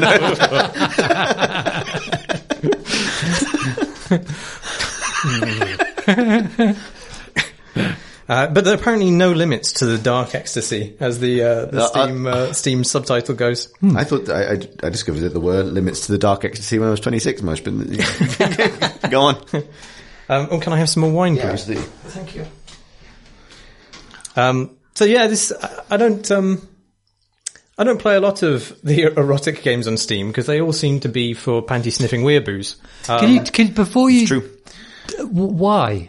why did I? It doesn't seem like It is like a little bit top out of Marty my, game. my wheelhouse. But I mean, um, in, in my defense, this is the prologue, so it's free and uh, it's short. So I knew that on this particularly time-sensitive week, I could form an opinion on it quite quickly, and I have. I have to admit, when it showed up, I watched the trailer because you're right, it doesn't look like any other erotic game because it's like a first-person Lovecraftian horror. It's basically erotica. layers of fear, but with sort of mechanically fucking dead-eyed poser models uh, periodically appearing in it. But actually, uh, the, my opinion on it isn't all negative. Um, it's, I mean, one of the reasons I feel I can admit to playing it is because uh, it's it's not a shitty cartoon for one thing with boobs, which just seems like if if you want to go and jerk off, there's loads of porn on the internet. It's not hard to find. You don't need to play like some fucking mosaic game on Steam. Anyway, um, It's a thrill of the mosaic chase for some people. is it? I, I find mosaics quite erotic. Anyway. this has got quite high production values, as you say. It's like a first-person game, and there's it's fully voice acted. The voice acting is surprisingly good, um, and it's uh, inspired by the artwork of Giger and a guy whose name I've only ever read, uh, which is apparently, according to pronouncename.com, Zdzisław Beksiński. Who is a, a really good Polish illustrator with a fucking tragic life and end of life story that you should read on Wikipedia. No, if no, you no. want no. to feel Tell- pretty bad please about tell us. Oh, his wife died and his son committed suicide and then he was stabbed to death by the son of his landlord for not giving the son of his landlord a hundred quid. Or a hundred Jesus. um, dollars. Anyway, anyway. Um, but he's really good illustrator, was, um, with lots of, uh, I mean, I, I think it would appeal to your cosmic horror sensibilities. Yeah, that's what I mean. I saw the like. There's There's like there's a lot of stuff to mine there. Like I mean, Giger is uh, you know horror sex basically, Yeah. and cosmic horror has a lot to do with kind of the id and those kind of primal urges, um, which could be explored in an interesting way potentially. yeah, and, and horror like horror is sexy all the time. Yeah. like games don't go there because games struggle with sex for a bunch of reasons. Some of them good, but like you know, like I don't know, the alien's a big dick. yeah. I mean that's Alien. Yeah, right? that's Alien, as they say at the end of Alien. But also the game positions you as as a cultist who's already involved in this cult. Um, and having just watched, in fact, Once Upon a Time in Hollywood, which touches on the Manson family, I was kind of interested in. I'm kind of interested in, in the world of Lovecraft as told from the perspective of the cultists. Because you see these kind of grotty little fishmen and you think, why did you get into this thing? you know, what was, what was the kind of thing that sold you on it? It's the gig economy. But actually, so this this sets it up with. Um, I mean, you have to kind of go around this this mansion, and at the beginning, it's an- an- an- you know it's not a it's not a horror setup initially, and you can go around and look at you know there's letters lying around, and you can kind of build up the story of the world, and it's quite interesting actually how I mean uh, they've gone to some lengths to describe your situation as as a, a basically a, gullible idiot who has been isolated from his own family and and sort of sucked into this cult. Um, it's actually set now. Um, which you wouldn't guess from the trailer, which looks No, like the didn't. 1920s. And in fact, one of the kind of prohibitions of the cult is that you're not allowed to have any modern devices on you. And, and so it's actually all of the kind of horror trappings are self-imposed the like haunted that, actually, mansion. as a as an idea. It's yeah. quite cute. Yeah, I think, it's, and everybody has a, a different, takes on a different name as they, they get indoctrinated into this cult. But and so that, that kind of stuff is quite interesting, but it doesn't really, uh, maybe it's because it's a prologue and it's probably like a vertical slice essentially to kind of, you know, talk to publishers and, and, uh, potential buyers. But it, it, it gets, it gets weird too quickly for that setup to really work because almost within a minute of the, into the game, you're sort of confronted by this giant gangly creature with uh, sort of a, a dozen baby arms that, that emerge from this vi- vaginal rupture which stretches down its entire torso in a hallway made of rib cages. And, you know, a, that's not that sexy, and probably you wouldn't hang around that long in the cults after that point. You can't open with the genital shoggoth. No. That's one of the first tenets of any kind of um, horror writing. Yeah, it is. Yeah, But it, I mean, you have to dance around a campfire once Yeah. before you can get to that. but not only is, is, you know, a dozen baby armed vaginal Are you? gangly creature. Is it attacking you, or is it, it attacks you, trying to yeah. talk to And you? it, yeah, it attacks you and it hurts you almost immediately in the But game. so, and so you what's the setting? Like, are you like just going about your business as a cultist, or have you kind of gone into the house and you shouldn't be there? So, um, Are you delivering something? no, you, you're a full-on cultist and you're indoctrinated and you have a dream in which this creature invades your dream and hurts you. And then you wake up and then the game essentially begins. Um, But like, the, it's out of the gate. I, I mean, if you're into a sex cult, that is not a sexy thing to happen to you, and you would probably leave the cult. I would imagine. I mean, I don't know. People are into all kinds of things, but that seems pretty bad. Um, Sounds like something Slaanesh would do. It is. but also, in, in yeah, but Slaanesh is actually kind of. We'll get into this. It's kind of legit sexy in a weird way. Okay, well, It's not a crab, anyway. It's the crabs for me. we'll, we'll get into that. But the yeah. Okay. But actually, this game is, I think, weirdly, despite all of its kind of marketing and the fact it's obviously intentionally trying to put itself in the adult section of Steam, hmm. it's not actually that sexy, even in its supposedly quote unquote sexy parts. Like, partly because of that's the, the fidelity of it. You know, these rotting poser models just aren't, you know, they just, they can't, they can't do the job. Uh, and there's a weird issue with penis collision. Anyway, but the, but also the, the characters are kind of like in, intentionally non-porny. Like they aren't Yeah. designed to be beautiful, buxom young wenches as you might find in some of the other kind of porn This games is, on is this a kind of like a, Right. Well, I guess what you're saying a is woman doesn't- gazy get film? This is a woman gazy game. No, I mean it's it's male gazing and there's uh, I, sorry, I, of- that's I totally phrased that wrong. I mean, you, it's designed for sort of sort Well, of it to sounds look like at it's- women doing sex. Is, Uh, well, it's it's a mixture. There's Oh, gay sex. There's uh, uh, sex w- with people who have two heads. I mean, uh, yeah, at that point, you know, it really doesn't matter. Um, it's uh, they never had any complaints. Uh, the, um, the there's um, I was going to say it sounds like it's not intended to necessarily be titillating. Is that the point? Like, because that would be that would be the. I mean, it definitely the brave isn't Rubicon for sexy games, right? Would be like it's not trying, you know. it isn't titillating. Okay, but is it not trying to be? Because that's a But also, I d well, I, it's hard to say. Like, I mean, I think it misfires if it is because. Oh, like, amazing. You're just gonna. There's no no no. So you're avoiding saying these. it's it's sort of it it um, expended its most striking image too soon. it did, yes.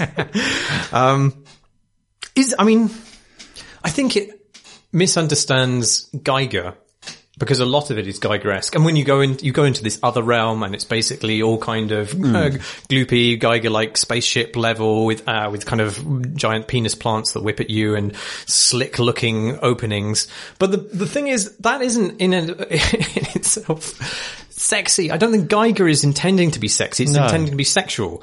And hmm. Giger is about making the sexual horrific rather than trying to make the horrific sexy. Yeah. I think. More so, anyway. I think it's It's about the horror of bodies, about the horror of reproduction. Right. Alien is all about being impregnated and the, this thing living within you. Uh, and it's about consent and, all these things Yeah. which can be really troubling. I mean, yes, it's about sex, but it's about all the most troubling, terrifying aspects of sex. And those are fundamentally the aspects that don't encourage people to join cults, I think, probably. I, I, th- I suppose the counterpoint to that would be that I would argue that the other side of Giger is that it's about kind of exposing, part of the horror of it is exposing or trying to kind of, you know, create physically through art, like a sense of some of the kind of grotesque aspects of sex. The fact that you can sort of expose the, the, you know, the grotesque and the bizarre and take it to, Yeah. you know, take it to 11 on a bunch of different things. And the fact that it can still have some kind of powerful sexuality to it that can mm. be compelling even if it's as it's horrifying. Like the point is not to be repulsed by it. The point is to be kind of drawn in and repulsed at the same time. Mm. Mm. Yeah. And that is, you know, like there, there is a, there was a, uh, a, an article written by a dude, obviously, and I can't remember where it was. It was a couple of weeks ago and he got roundly dunked on on Twitter because he did this study, uh, uh, based on nothing as far as I could tell, which, which proved that, uh, women find traditional monsters attractive, like vampires. Oh, yes, Whereas yeah. men will, will attempt to mount anything. um, and or heterosexual men at least, and and it was and it was his his uh, the he was ratioed um, to uh, a, a degree usually reserved, you know, for well, let's not go there, but you know what I mean, like it didn't go well, and it was you know it was because people find horror compelling and find monsters compelling in, in a bunch of ways because it's uncomfortable and sexy and powerful, you know, relationships between power and sex and all of these different things. What I'm saying is there's material there that could be leveraged more deliberately by the right game because you don't have to try. People will write this about your game even if you weren't intending it, right? Like I challenge you to find the monster from a video game that hasn't had erotic fan fiction Oh, written about it. For sure, yeah. But yeah, it's yeah. Anyway, I'm And- off and- piece, but Well, no, no, I think that's that's exactly pertinent. And what I was going to say, I mean, when you brought up Slaanesh, is I think that's actually kind of uh, walks that line a lot more kind of smartly in that hmm. you can see why people became Slaanesh con- cultists because they they began with their ordinary urges and those urges became something amplified and kind Yeah. of yeah. Yeah, I well, think, you know, yeah, it's like a, it's a you know it's kind of a metaphor for addiction, basically. It's Yeah. like I can no longer be satisfied by this amount. But you don't- the dark ecstasy. you know, out of the gate end up in uh, Giger Dick Plantsville, really, when it comes to these. no, or I at still least, think yeah. that I th- if if you, if this game had sort of given you like some idea of the advertising that this cult had been putting out in local Yeah. papers and things like that, and like oh you know just like some of the like little, you know, round group kind of sessions that they kind of, you know, Well, your- introduced you your with. character, according to the That would be backstory, good. anyway, the character is, is sucked into it due to his, uh, by a honey trap, essentially. He has an affection for one of the other cultists and she sort of lures him into it. And so that is, you know, that, I can, I Mm. can see that as a kind of, but it needs to do more- work on that, on that side of stuff in order to set up that you would ever remain. I think also like, I mean, as you were saying about Giger and like if you're going to do Gigery stuff, like you can't not be, you know, play around with the, as Chris was saying, the kind of like the appealing, the repulsiveness and also the attractiveness of this Yeah, stuff. it feels like- because otherwise you're going to go, ah, it's just a fucking pulp shit game. It, it feels like the Yeah. purpose of that stuff is to play chicken with you. Right, like when are you going to flinch? Because it's not. Whereas I guess if it throws it in your face straight away, you don't really have a choice, right? Like it's just like, oh, Yeah. Yeah. But also because Giger is so overused in video games as elsewhere as, hmm. as, as pure horror, really. I mean, those environments feel, un, you know, almost entirely like horror environments rather than anything else. There's no hmm. kind of deeper complexity to them. And, you know, yes, okay, so there's a big thrashing thing that looks like a dick, but I mean, that by itself is, is just not, not a really, be like Gordon Freeman, calmly activate the rocket booster. yes. But it, what do you, uh, like, what do you do with the monsters? Like, do you just fight them? Is No, no, you, uh, so there's no combat in the game. You have to sort of, avoid them Do really. you snog them? What if you snog them? is there no way to snog stuff? I don't think Why the hell in this sex it. game is there no way to s- snog Edge stuff? strikes again. Yeah. what if what if we could snog the monsters? Actually, yeah. I'd like to talk this evening, darling. I think you put your hand into some kind of grotty looking orifices, but I mean, that's about it. Th- interestingly though, there are kind of scenes in it which, um, just, which despite being, uh, involving, uh, these sort of slightly, uh, rigid looking low fidelity models probably would be banned if they were in a film, almost certainly would be banned if they were in a film. Why? Um, non-explicit sexual violence, I would say, would be the reason. But I'm just thinking about what kinds of things uh, the BBFC regularly censors, I think they, would- they would run afoul of that. But maybe because Does it feel gross in, in the game as it, as what works in the game? um, if they were depicted in film as they are in the game, it would be banned. But I mean, I, No, I no. think, What did, but what did you? What was your reaction to it? I mean, I mean, did I- you think, "Ooh, this is horrible"? yeah, and I mean, some one of them made me feel uncomfortable, but in in uh, not a horror way, but in a mm, Yeah, yeah. that's what I'm getting at. Yeah, yeah. yeah, not not sure this is uh, uh, this is good media sort of way, but maybe that's an interesting reaction. I don't know. Doesn't sound Probably like not. it. I mean, it's quite common. You know, it's quite an easy reaction, I think, to to go go go bad wrong. you know what I mean. Bad wrong or good wrong? but Bad wrong. Yeah. But so if it's not really, if it doesn't really explore sex in or you know sexuality, Giger, whatever, in a particularly interesting way, and it's also not of itself, ex, you know, expressly titillating, and it doesn't really explore the idea of cults or being a cult member. I don't really know why the game exists in this way. Like, I mean, it could be just like a, you know, um, a walking simulator with jump scares, which is what Layers of Fear is. But obviously this is about market positioning to some extent. Right. I think. And, uh, I don't know. You, you and I, uh, Alex, have been having a recent conversation about uh, the number of games there are and the way that the things have polarized in the market, so that uh, in order to be noticed, you need to be doing something interesting or possibly just uh, deeply weird.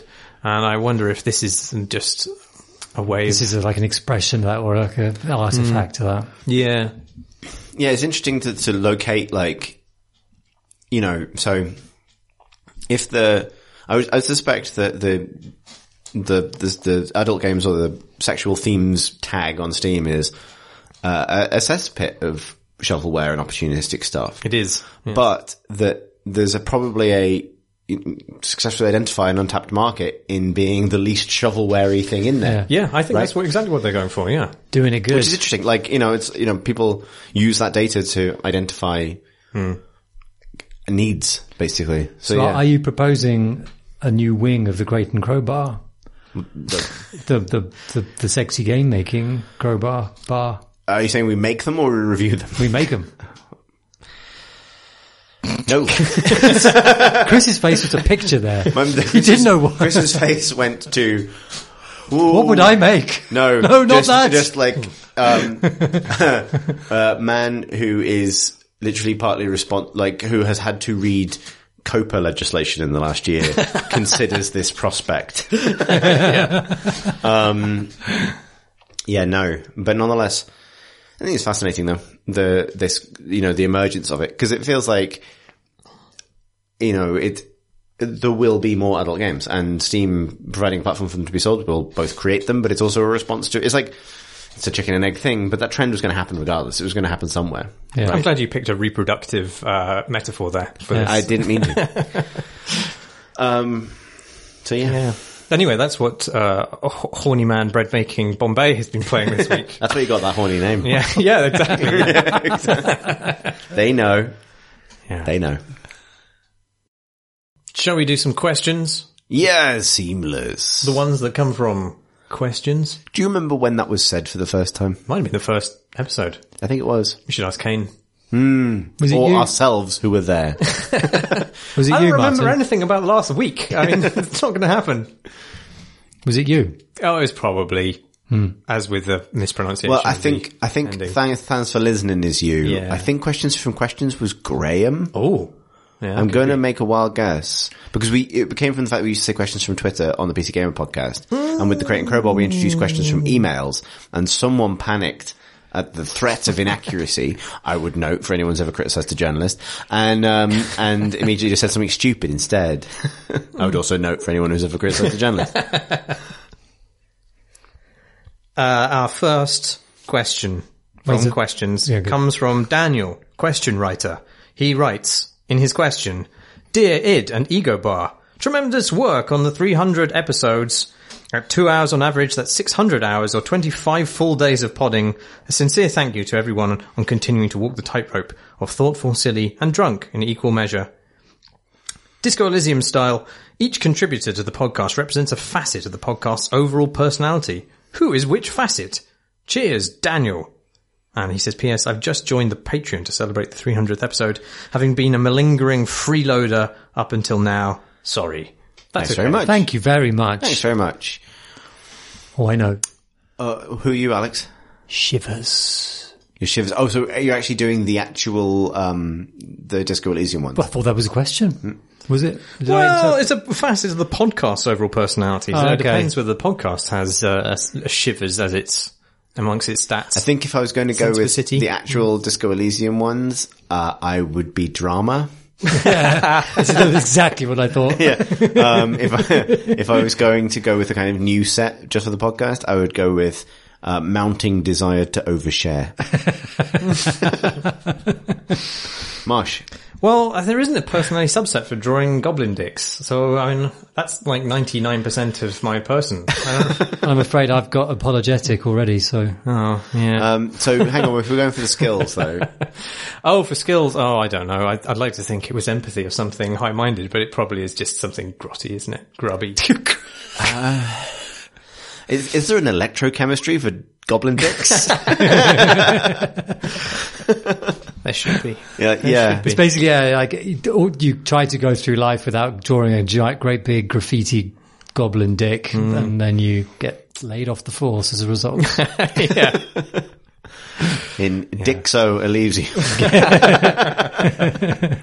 um, are we going to uh, try and attempt this for the other contributors? Oh, Tom Senior. I mean, his uh, uh, public transport outburst surely deserves some sort of. Uh, that was a Disco Elysium fail, as we understand it. Like, yeah. um, Esprit de going on public transport. yeah, He's probably right now shouting at somebody on public transport. That's why he couldn't make it to this podcast. Somebody summoned him. He said he's sick. yeah, He's Esprit de Bus or something. sick of traveling. uh, Tom Francis.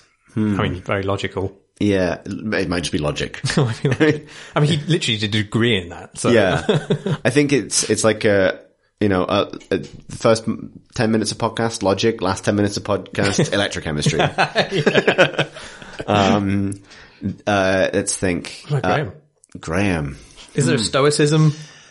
Yeah, like he's sort of the watcher of the grey wall. implacable. yeah Yeah. Bearskin robed, His tousled frost. hair. frost catching in his beard. as he stares north. That's a personality type. I think we've done that. Yeah, um, Pip. Nothing than chaos. Chaos. Yeah, Yeah. What is the what is the one that generates? It's Inland Empire, the one that generates strange random internal Yeah, thoughts. Inland Empire. She is Yeah. Inland Empire Yeah, queen. Pipland. Pipland Empire. I'd play that game. I live there. look how much, look how, how much fun. Uh, shall I continue? Yeah. Uh, Tasha writes, Hey, I've recently discovered your Little Grey Cells podcast and was Hmm. sad to see there are no more posts after season 2, episode 1. Am I missing something or was the podcast discontinued? Please say no! Thank you, Tasha. So uh, we yeah we get this a lot now, which and which is lovely, and also kind of uh, makes me feel bad. But so there's every desire to bring uh, little grey cells back at some point. The issue we hit was was basically just energy levels. Basically, uh, we had loads of momentum for it, and then you know recently moved house and things. The current plan is that we're going to look into try and buck out some time to record a whole bunch of them, and then put them out over time Sweet. rather than sort of uh, hang it on the whole "can we find an evening for it this week" thing. But yeah, like, um, without prefiguring a later question, way more people have come up to me at random about Little Grey Cells than this podcast or anything hmm. else I've ever done. So Well, presuming Tasha doesn't listen to this podcast, so maybe we should just this reply might be redundant. yeah, maybe I'll just reply. In other ways, yeah, but but nonetheless, another question enough that it's worth saying. I hmm. would love to do Little Grey Cells again, but it's just a question of energy levels and time, basically. So hopefully, a bit later in this mad year. Kyle writes, Dear Pilates and downward facing crowbar, hearing Pip talk about her issues with Dota and toxicity reminded me of my own experiences with competitive multiplayer games, specifically Apex Legends. I almost never play anything multiplayer because I don't have friends who play these sorts of games, and I find the idea of playing with strangers extremely stressful. I gave Ape Legs a shot because I like Titanfall, and the ping system sounded like it might alleviate some of my issues with competitive games. I played for a good amount of time, about 30 hours, generally enjoyed it, and for the most part had good experiences with teammates. However, I get a bad egg every now and again, and eventually this wore me down to the point that I stopped playing. No matter how rare it is, the experience of being yelled at by someone I don't know over something I don't understand is so unpleasant, and the threat of it so nerve-wracking that it effectively ruined the game for me. This gave me an idea. What if queues in online games were split into two groups? One queue for people who wanted to yell at each other, and another for people who are afraid of being yelled at, e.g. me. Would this work? Do you have any other silly but potentially effective ideas for grouping people in multiplayer games? And more seriously, do you think there's any way to make, mul- make multiplayer games more palatable for people like me who have a very low tolerance for online toxicity? Happy podding, Kyle.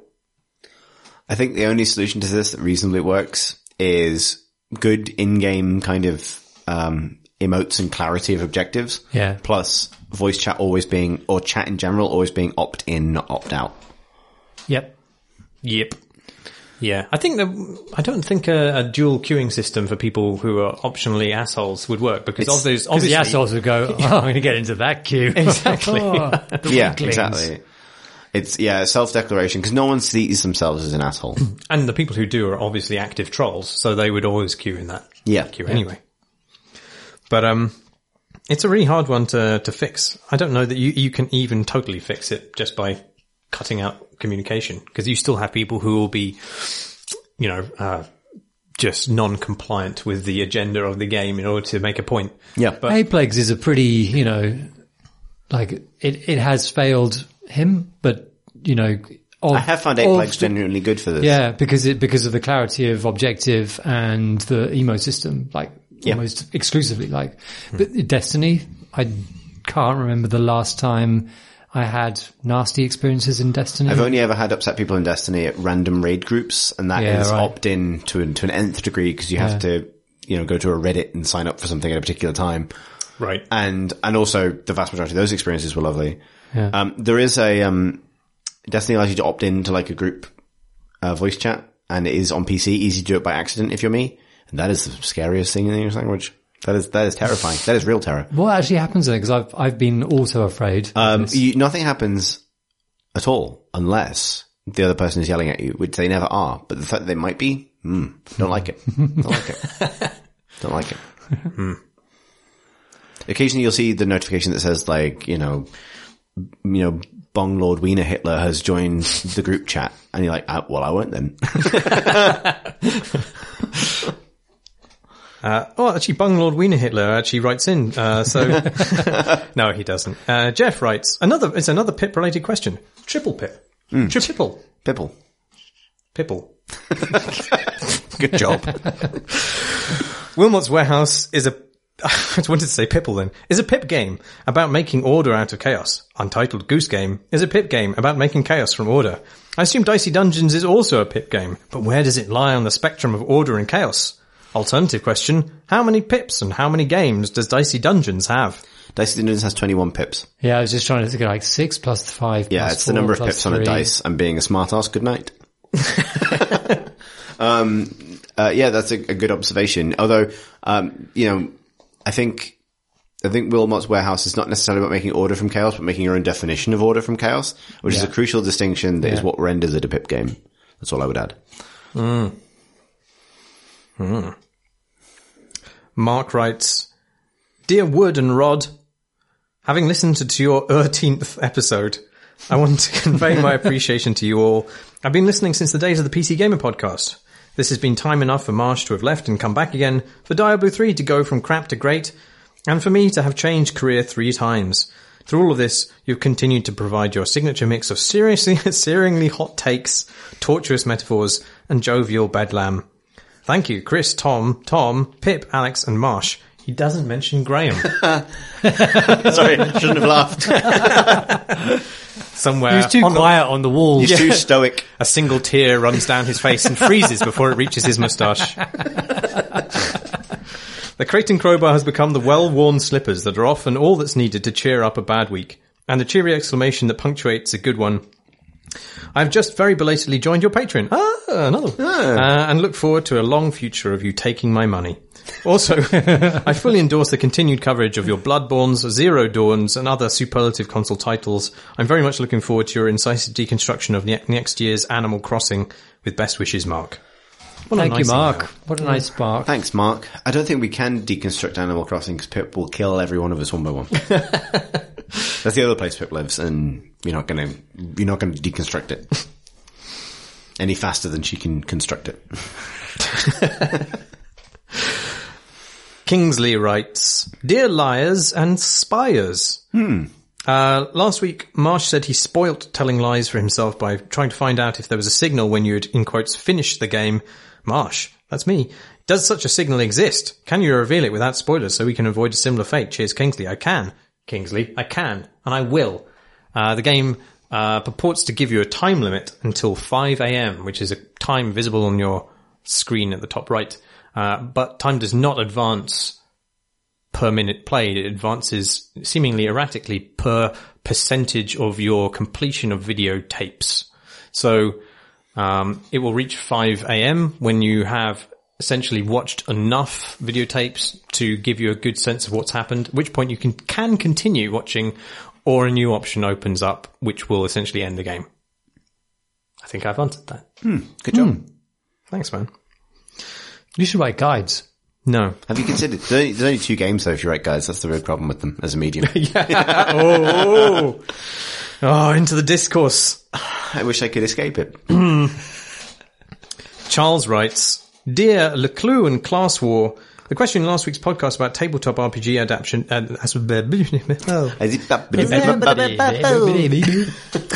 RPG adaptations of games has got me wondering, do any of you have any favourite board games or card games that are adapted from video games? If not, what video games would you most like to see adapted as a board or a card game?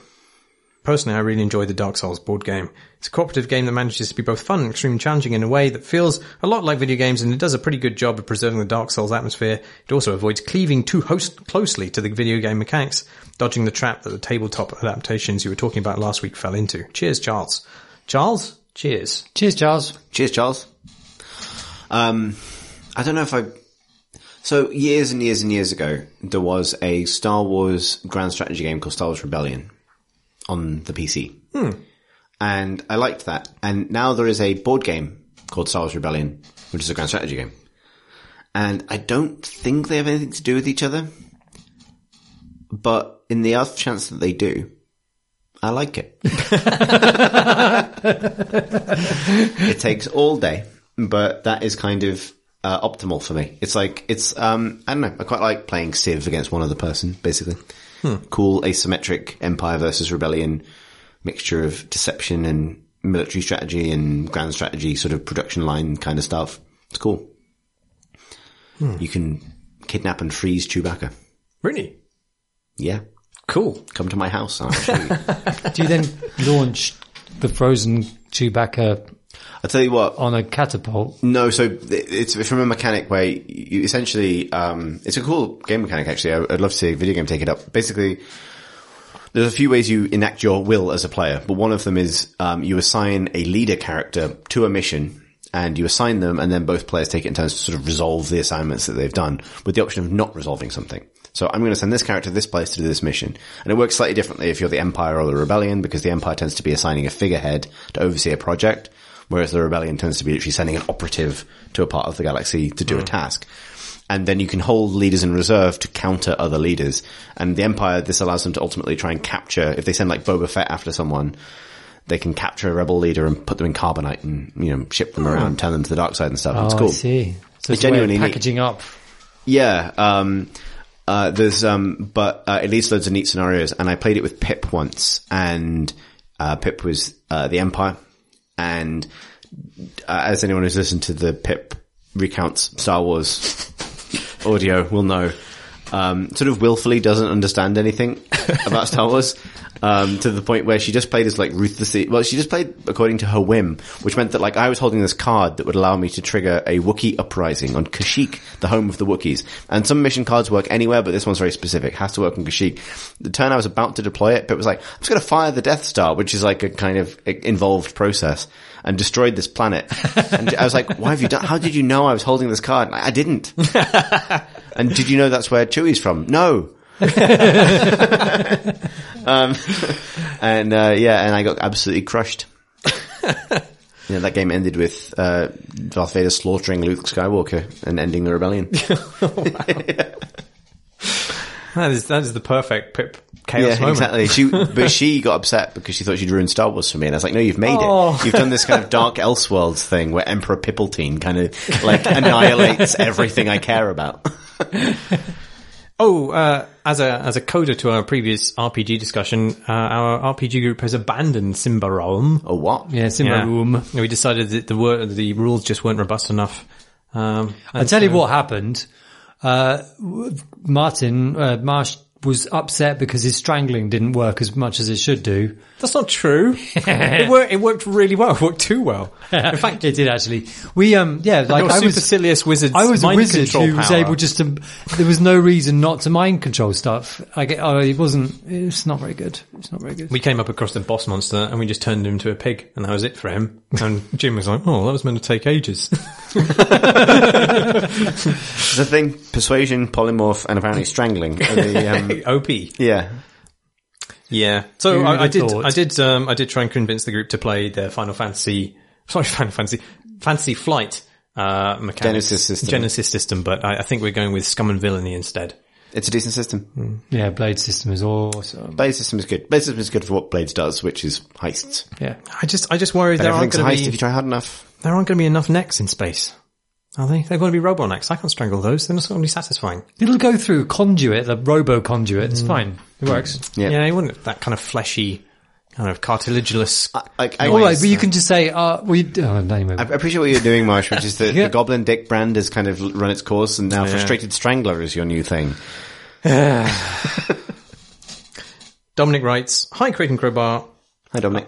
Uh, I recently found and started listening to your fine podcast due to a slightly unusual route.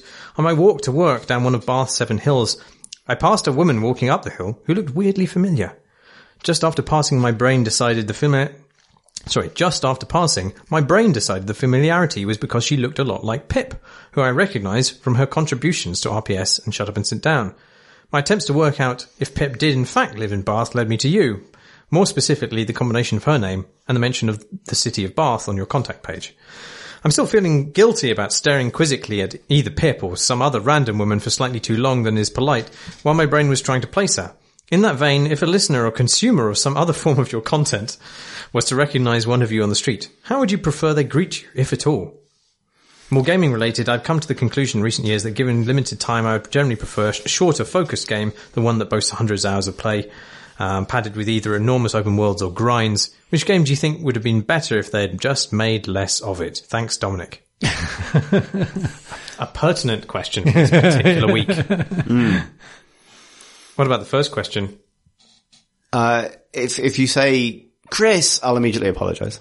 Yeah. Which Apologise. is a is trait I share exactly with Chris Tomlin. Yeah. The correct, correct response. I, d- yeah. I, it hasn't really, doesn't really happen to me because I'm nobody, but, uh, Oh, Yeah, that's but I would, I, oh, good. Like that, that's how, that's what my reaction would be. Okay. I think it'd be quite frightening.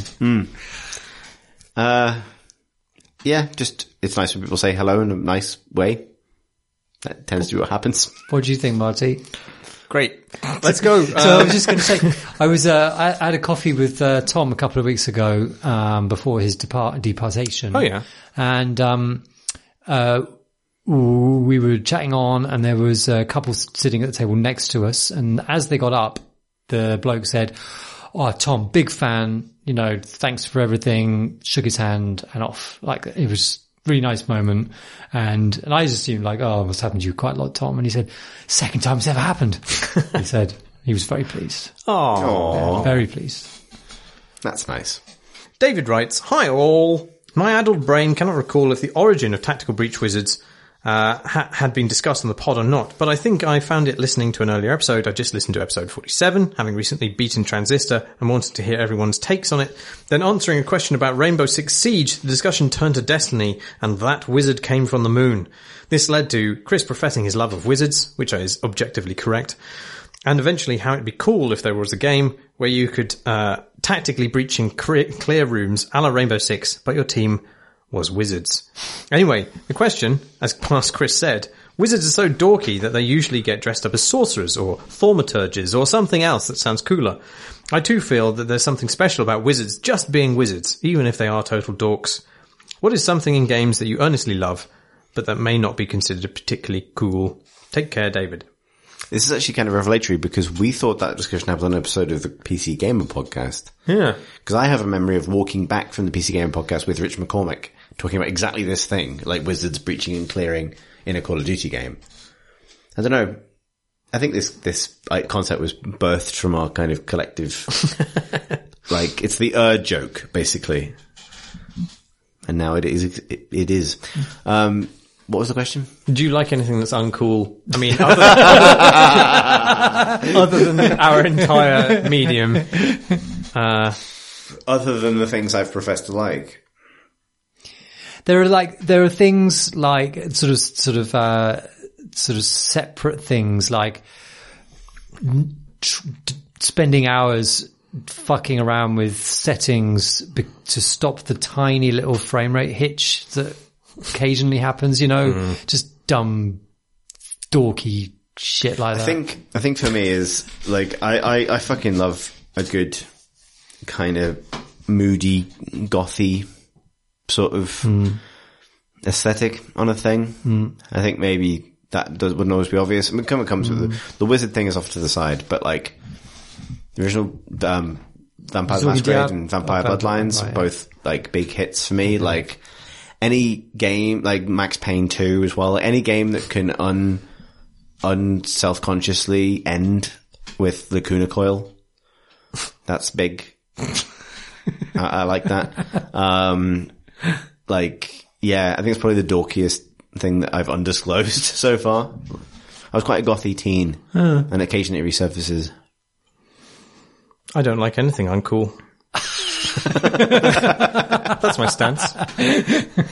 As I'm sitting there playing video games in my house hat. Fucking badass. Yeah, playing playing erotic Lovecraftian games oh, oh Jesus Christ! in your house hat. I'm gonna have to watch that. Yeah, I think. the the Dobby of wanking. Oh, there's been quite a lot of unusable podcast titles this episode. Yeah, that's not unusable though. I think we might get kicked off Spotify for that. I don't Yeah, know. we're now on Spotify, by the way. You're welcome. well, I say you're welcome in a passive aggressive way, having been asked repeatedly to do it. Only to say I think it's probably hard. Only to find out it's really super easy and doing it in 10 minutes. uh, Why aren't the first few episodes on Spotify? I don't know. We just didn't put them in an RSS feed or something like that? They are there They're not in the RSS feed. Oh. They're not. It might be the Spotify has a limit. Ah, hmm. I'll look into it. Oh god, more work. But yeah, we'll, like, Sorry. Uh, Joe writes, Hi, what's with all the indie games about dealing with loss? You've really done Joe a disservice with this voice. that was, you know, it's a little bit TotalBiscuit. Um, there's a lot of them, isn't there? I'm not imagining it, am I? Stand up routine. Thanks, Joe. That was just my normal voice then. What the fuck? Come on. What's the deal? I see. Yes. Uh, Well, it's because life is loss. yeah, Life is pain and suffering, as the Buddha tells us. It's uh, yeah, it, and you know, games give people more freedom to explore things that are true and real and happen to them. And Indies love to do like stuff about feelings and stuff, don't they? Yeah. Indies. There was a period where every IGF nominated game seemed to be either about being in a coma or dealing gonna- with some incurable illness. I was going to ask about the coma thing because it's a real serious thing that's in every fucking indie game. Hmm. So I think they've got over it now, though, right? are they? I don't know. I feel like it looks at the fringe, and I have had this experience myself writing for games, but like it looks at the fringe of every piece of world building you do is like this would be easier if the player was in a coma. And I don't really have to explain anything. I should have read it out in that voice. That was a good voice. I Or think the secret, the furtive hmm. writer excuses voice. indie games about. I think we've kind loss. of moved through that kind of difficult phase where Metal Gear. you kind of games felt that they had to do weighty subjects. Right, yeah, Like, no, I mean, I think like, we- and then I think yeah. that they're kind of like, oh, actually, we can. You're just a horrible have shooting goose. in it now. Or you're a yeah, goose. man. There's something in the journey from braid to goose game. You know what I mean? Hmm. Because like once upon a time, it's like I'm going to make a ti- I'm going to make a puzzle platformer with a interesting mechanic about turning back time, and it's going to be about a breakup or something, right? Yeah. Like to we don't need to explain this; it speaks for itself. Yeah. it feels like maturity within the medium. Yeah, I agree. Yeah. Yeah. Like, there, there are, I think, instances where those things have been tied together in an interesting way. Talos Principle is a good example of tying a, a, a, a, a falutin story. I won't say how high, but it, it falutes. Um, But like, never had any complaints. But the, um, sorry, I've completely, you go, continue. It's fine. Alex, you were saying? You would like to It was- toot on it- this? It's funny on this flute? flute. toot on the flute. Uh, I was just remembering. If the, I think it, that that period of indie games all coincided pretty much with the period in game like journalism kind of style writing, uh, where in order like so many writers started doing like. Oh, yeah, something bad happened in my life, but but games helped me through it. Oh my god, yeah, that was and there was- fucking torturous I was on the- Sorry, everybody who I, I was know on the wrote judges. those. Yeah, I was in the, on the judging panel of some uh, game journalism award thing, sort of for one year, and I tell you, like like three quarters of them were that that article over and over and over again. And it's the worst thing is like these are real things that are happening to people about loved ones dying and God, you know, contracting diseases and whatever. Mm-hmm. And, and I was getting really quite angry about it because it was the same template over and over again. And individually, fine, but en masse. And, uh, I don't and really- games like as a as a culture, like we've got to. I'm kind of embarrassed about games. We've got to make them do things that they're not. don't Yeah, really I don't really blame do. the individual writers in that context. Yeah, because every individual attempt is fine, but But also, like, games media had construed a situation where it was possible to make about 120 quid by uh, as long as you could connect a bereavement to Fallout, yeah, yeah, yeah, yeah, Yeah. yeah. basically. You're both monsters. I think those were really touching and important stories. I think I made a compass. a compass? Yeah, that uh, I'll send it to you later. I made a, a way of plotting game journalism. Oh, right. is that something we can put in the show notes? or is Probably, that- yeah. I'll, I'll dig it out. It's on my old like wanky Tumblr. Oh, I had a wanky tumble. uh, twenties. And Ma- Martin's the, to- the Dobby, and you're the Tumbler. Uh, Such deletable content. Kane writes, Hello! Hi. As you know, one of the most crucial revelations in Destiny's deep lore is the fact that Guardians are all reincarnated dogs. What other video game characters are secretly animals? Personally, I've long suspected that Tarn Adams dwarves are secretly cats. Between their aloof, sto- their aloof, between their aloof stoicism, their tendency to cause work stoppages and job cancellations by claiming urgently needed bins and refusing to relinquish them, and the way they sometimes run around the fort in a maddening daze and without warning, all scream cat at me. Also, that they're terrified of great horned owls. Eyes on the ball, Regardians. Kane. I only just got that when I read it out. I read it earlier. I was like, I don't know what that's a reference to. It's probably some Destiny thing. I'll just read it out anyway. Now I understand. anyway. Hmm. I was just thinking that um, so Kojima, he's kind of like a great big, loud parrot macaw thing, just sort of screaming and shouting, gaudy. Yes, I do. Yes, I do. But everything it knows is just a copy. Oh. Hmm. Hmm. Hmm. Everyone's a clone as well, which is kind of Oh. double meta. Ah. Double parrot. Double parrot is a good Kojima name. Maybe it's his own name. No, that's Hideo Kojima. He's in Oh, that yeah. before. What about Mass Mass Effect? Are they gibbons? Well, there's quite a lot of sex in Mass Effect, so I suppose in that sense, yeah. yeah. Bonobos. No, there's there's only there's, No bones. no, yeah. it's not. It's not. They're not because they don't shag all the time. They shag once and then everyone goes off to die.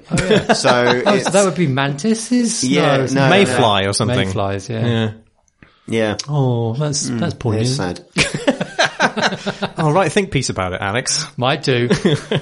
and that time, I got some butter out of the fridge and it fell on the floor. Yeah. Anyway, here's how to find all of the secret areas in Red Dead Online.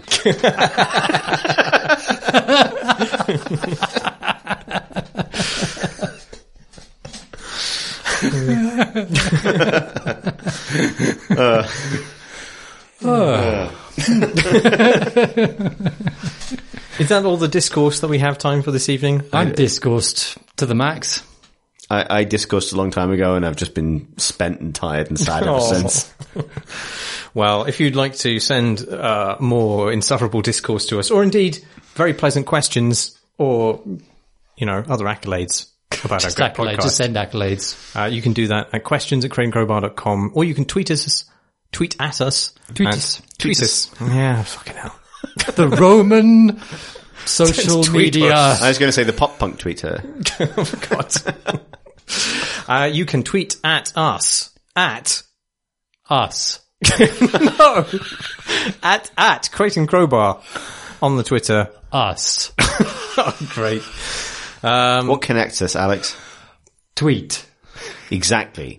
Anyway, here's my metaphor thank you. for Iceland. Um, there's a YouTube channel. It's youtube.com slash Crate and Crowbar. You can listen to the episodes on that. You can subscribe to our Patreon if you wish. It's, if you wish to do so. It should be nice, I guess. Which is patreon.com slash Crate and Crowbar. Or you can join our Discord community. It's amazing. And you can find the link to that. Good discourse there. Thank, yes, indeed. Only the most quality Discord discourse. And you can find that on our website, the link to it on our website, crateandcrowbar.com. Is that everything, Chris? Have I done it? Have I finally done it? Just the individual Twitter account. Oh, fuck. No, what about the spot? Would you remind about the Spotify? If Well, you want to do a I Spotify? mean, you can now find the podcast on Spotify. The thing is, you're listening to the podcast right now, so you either know this or don't. But you might be listening to it on the website wishing, if only this was on Spotify. but they wouldn't, they would have listened to the part where we talk about Spotify. What if they were... Unless we cut that because it what was if too they're in the embarrassing for toilet? some reason. Yeah, all that, yeah. Actually, you said that like you're in an infomercial. Like, I can't just listen to this. Well, I'm here to tell you, Yeah. you're in luck. There's, Somebody um, cramming a microphone into their mouth. I can't listen to the podcast.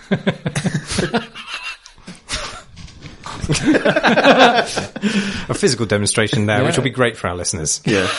Um, sorry if you could hear that, and if you couldn't hear it, also sorry. What is your real going to the Twitter name for you individually, Chris?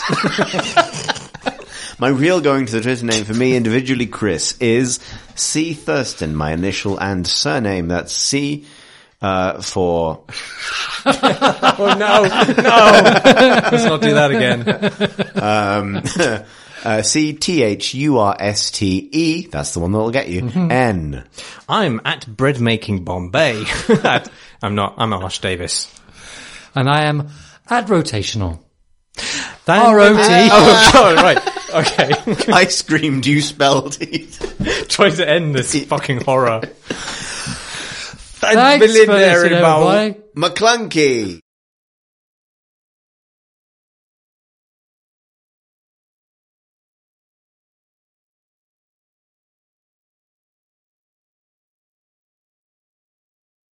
That's what bad bitch name is. Oh. As it-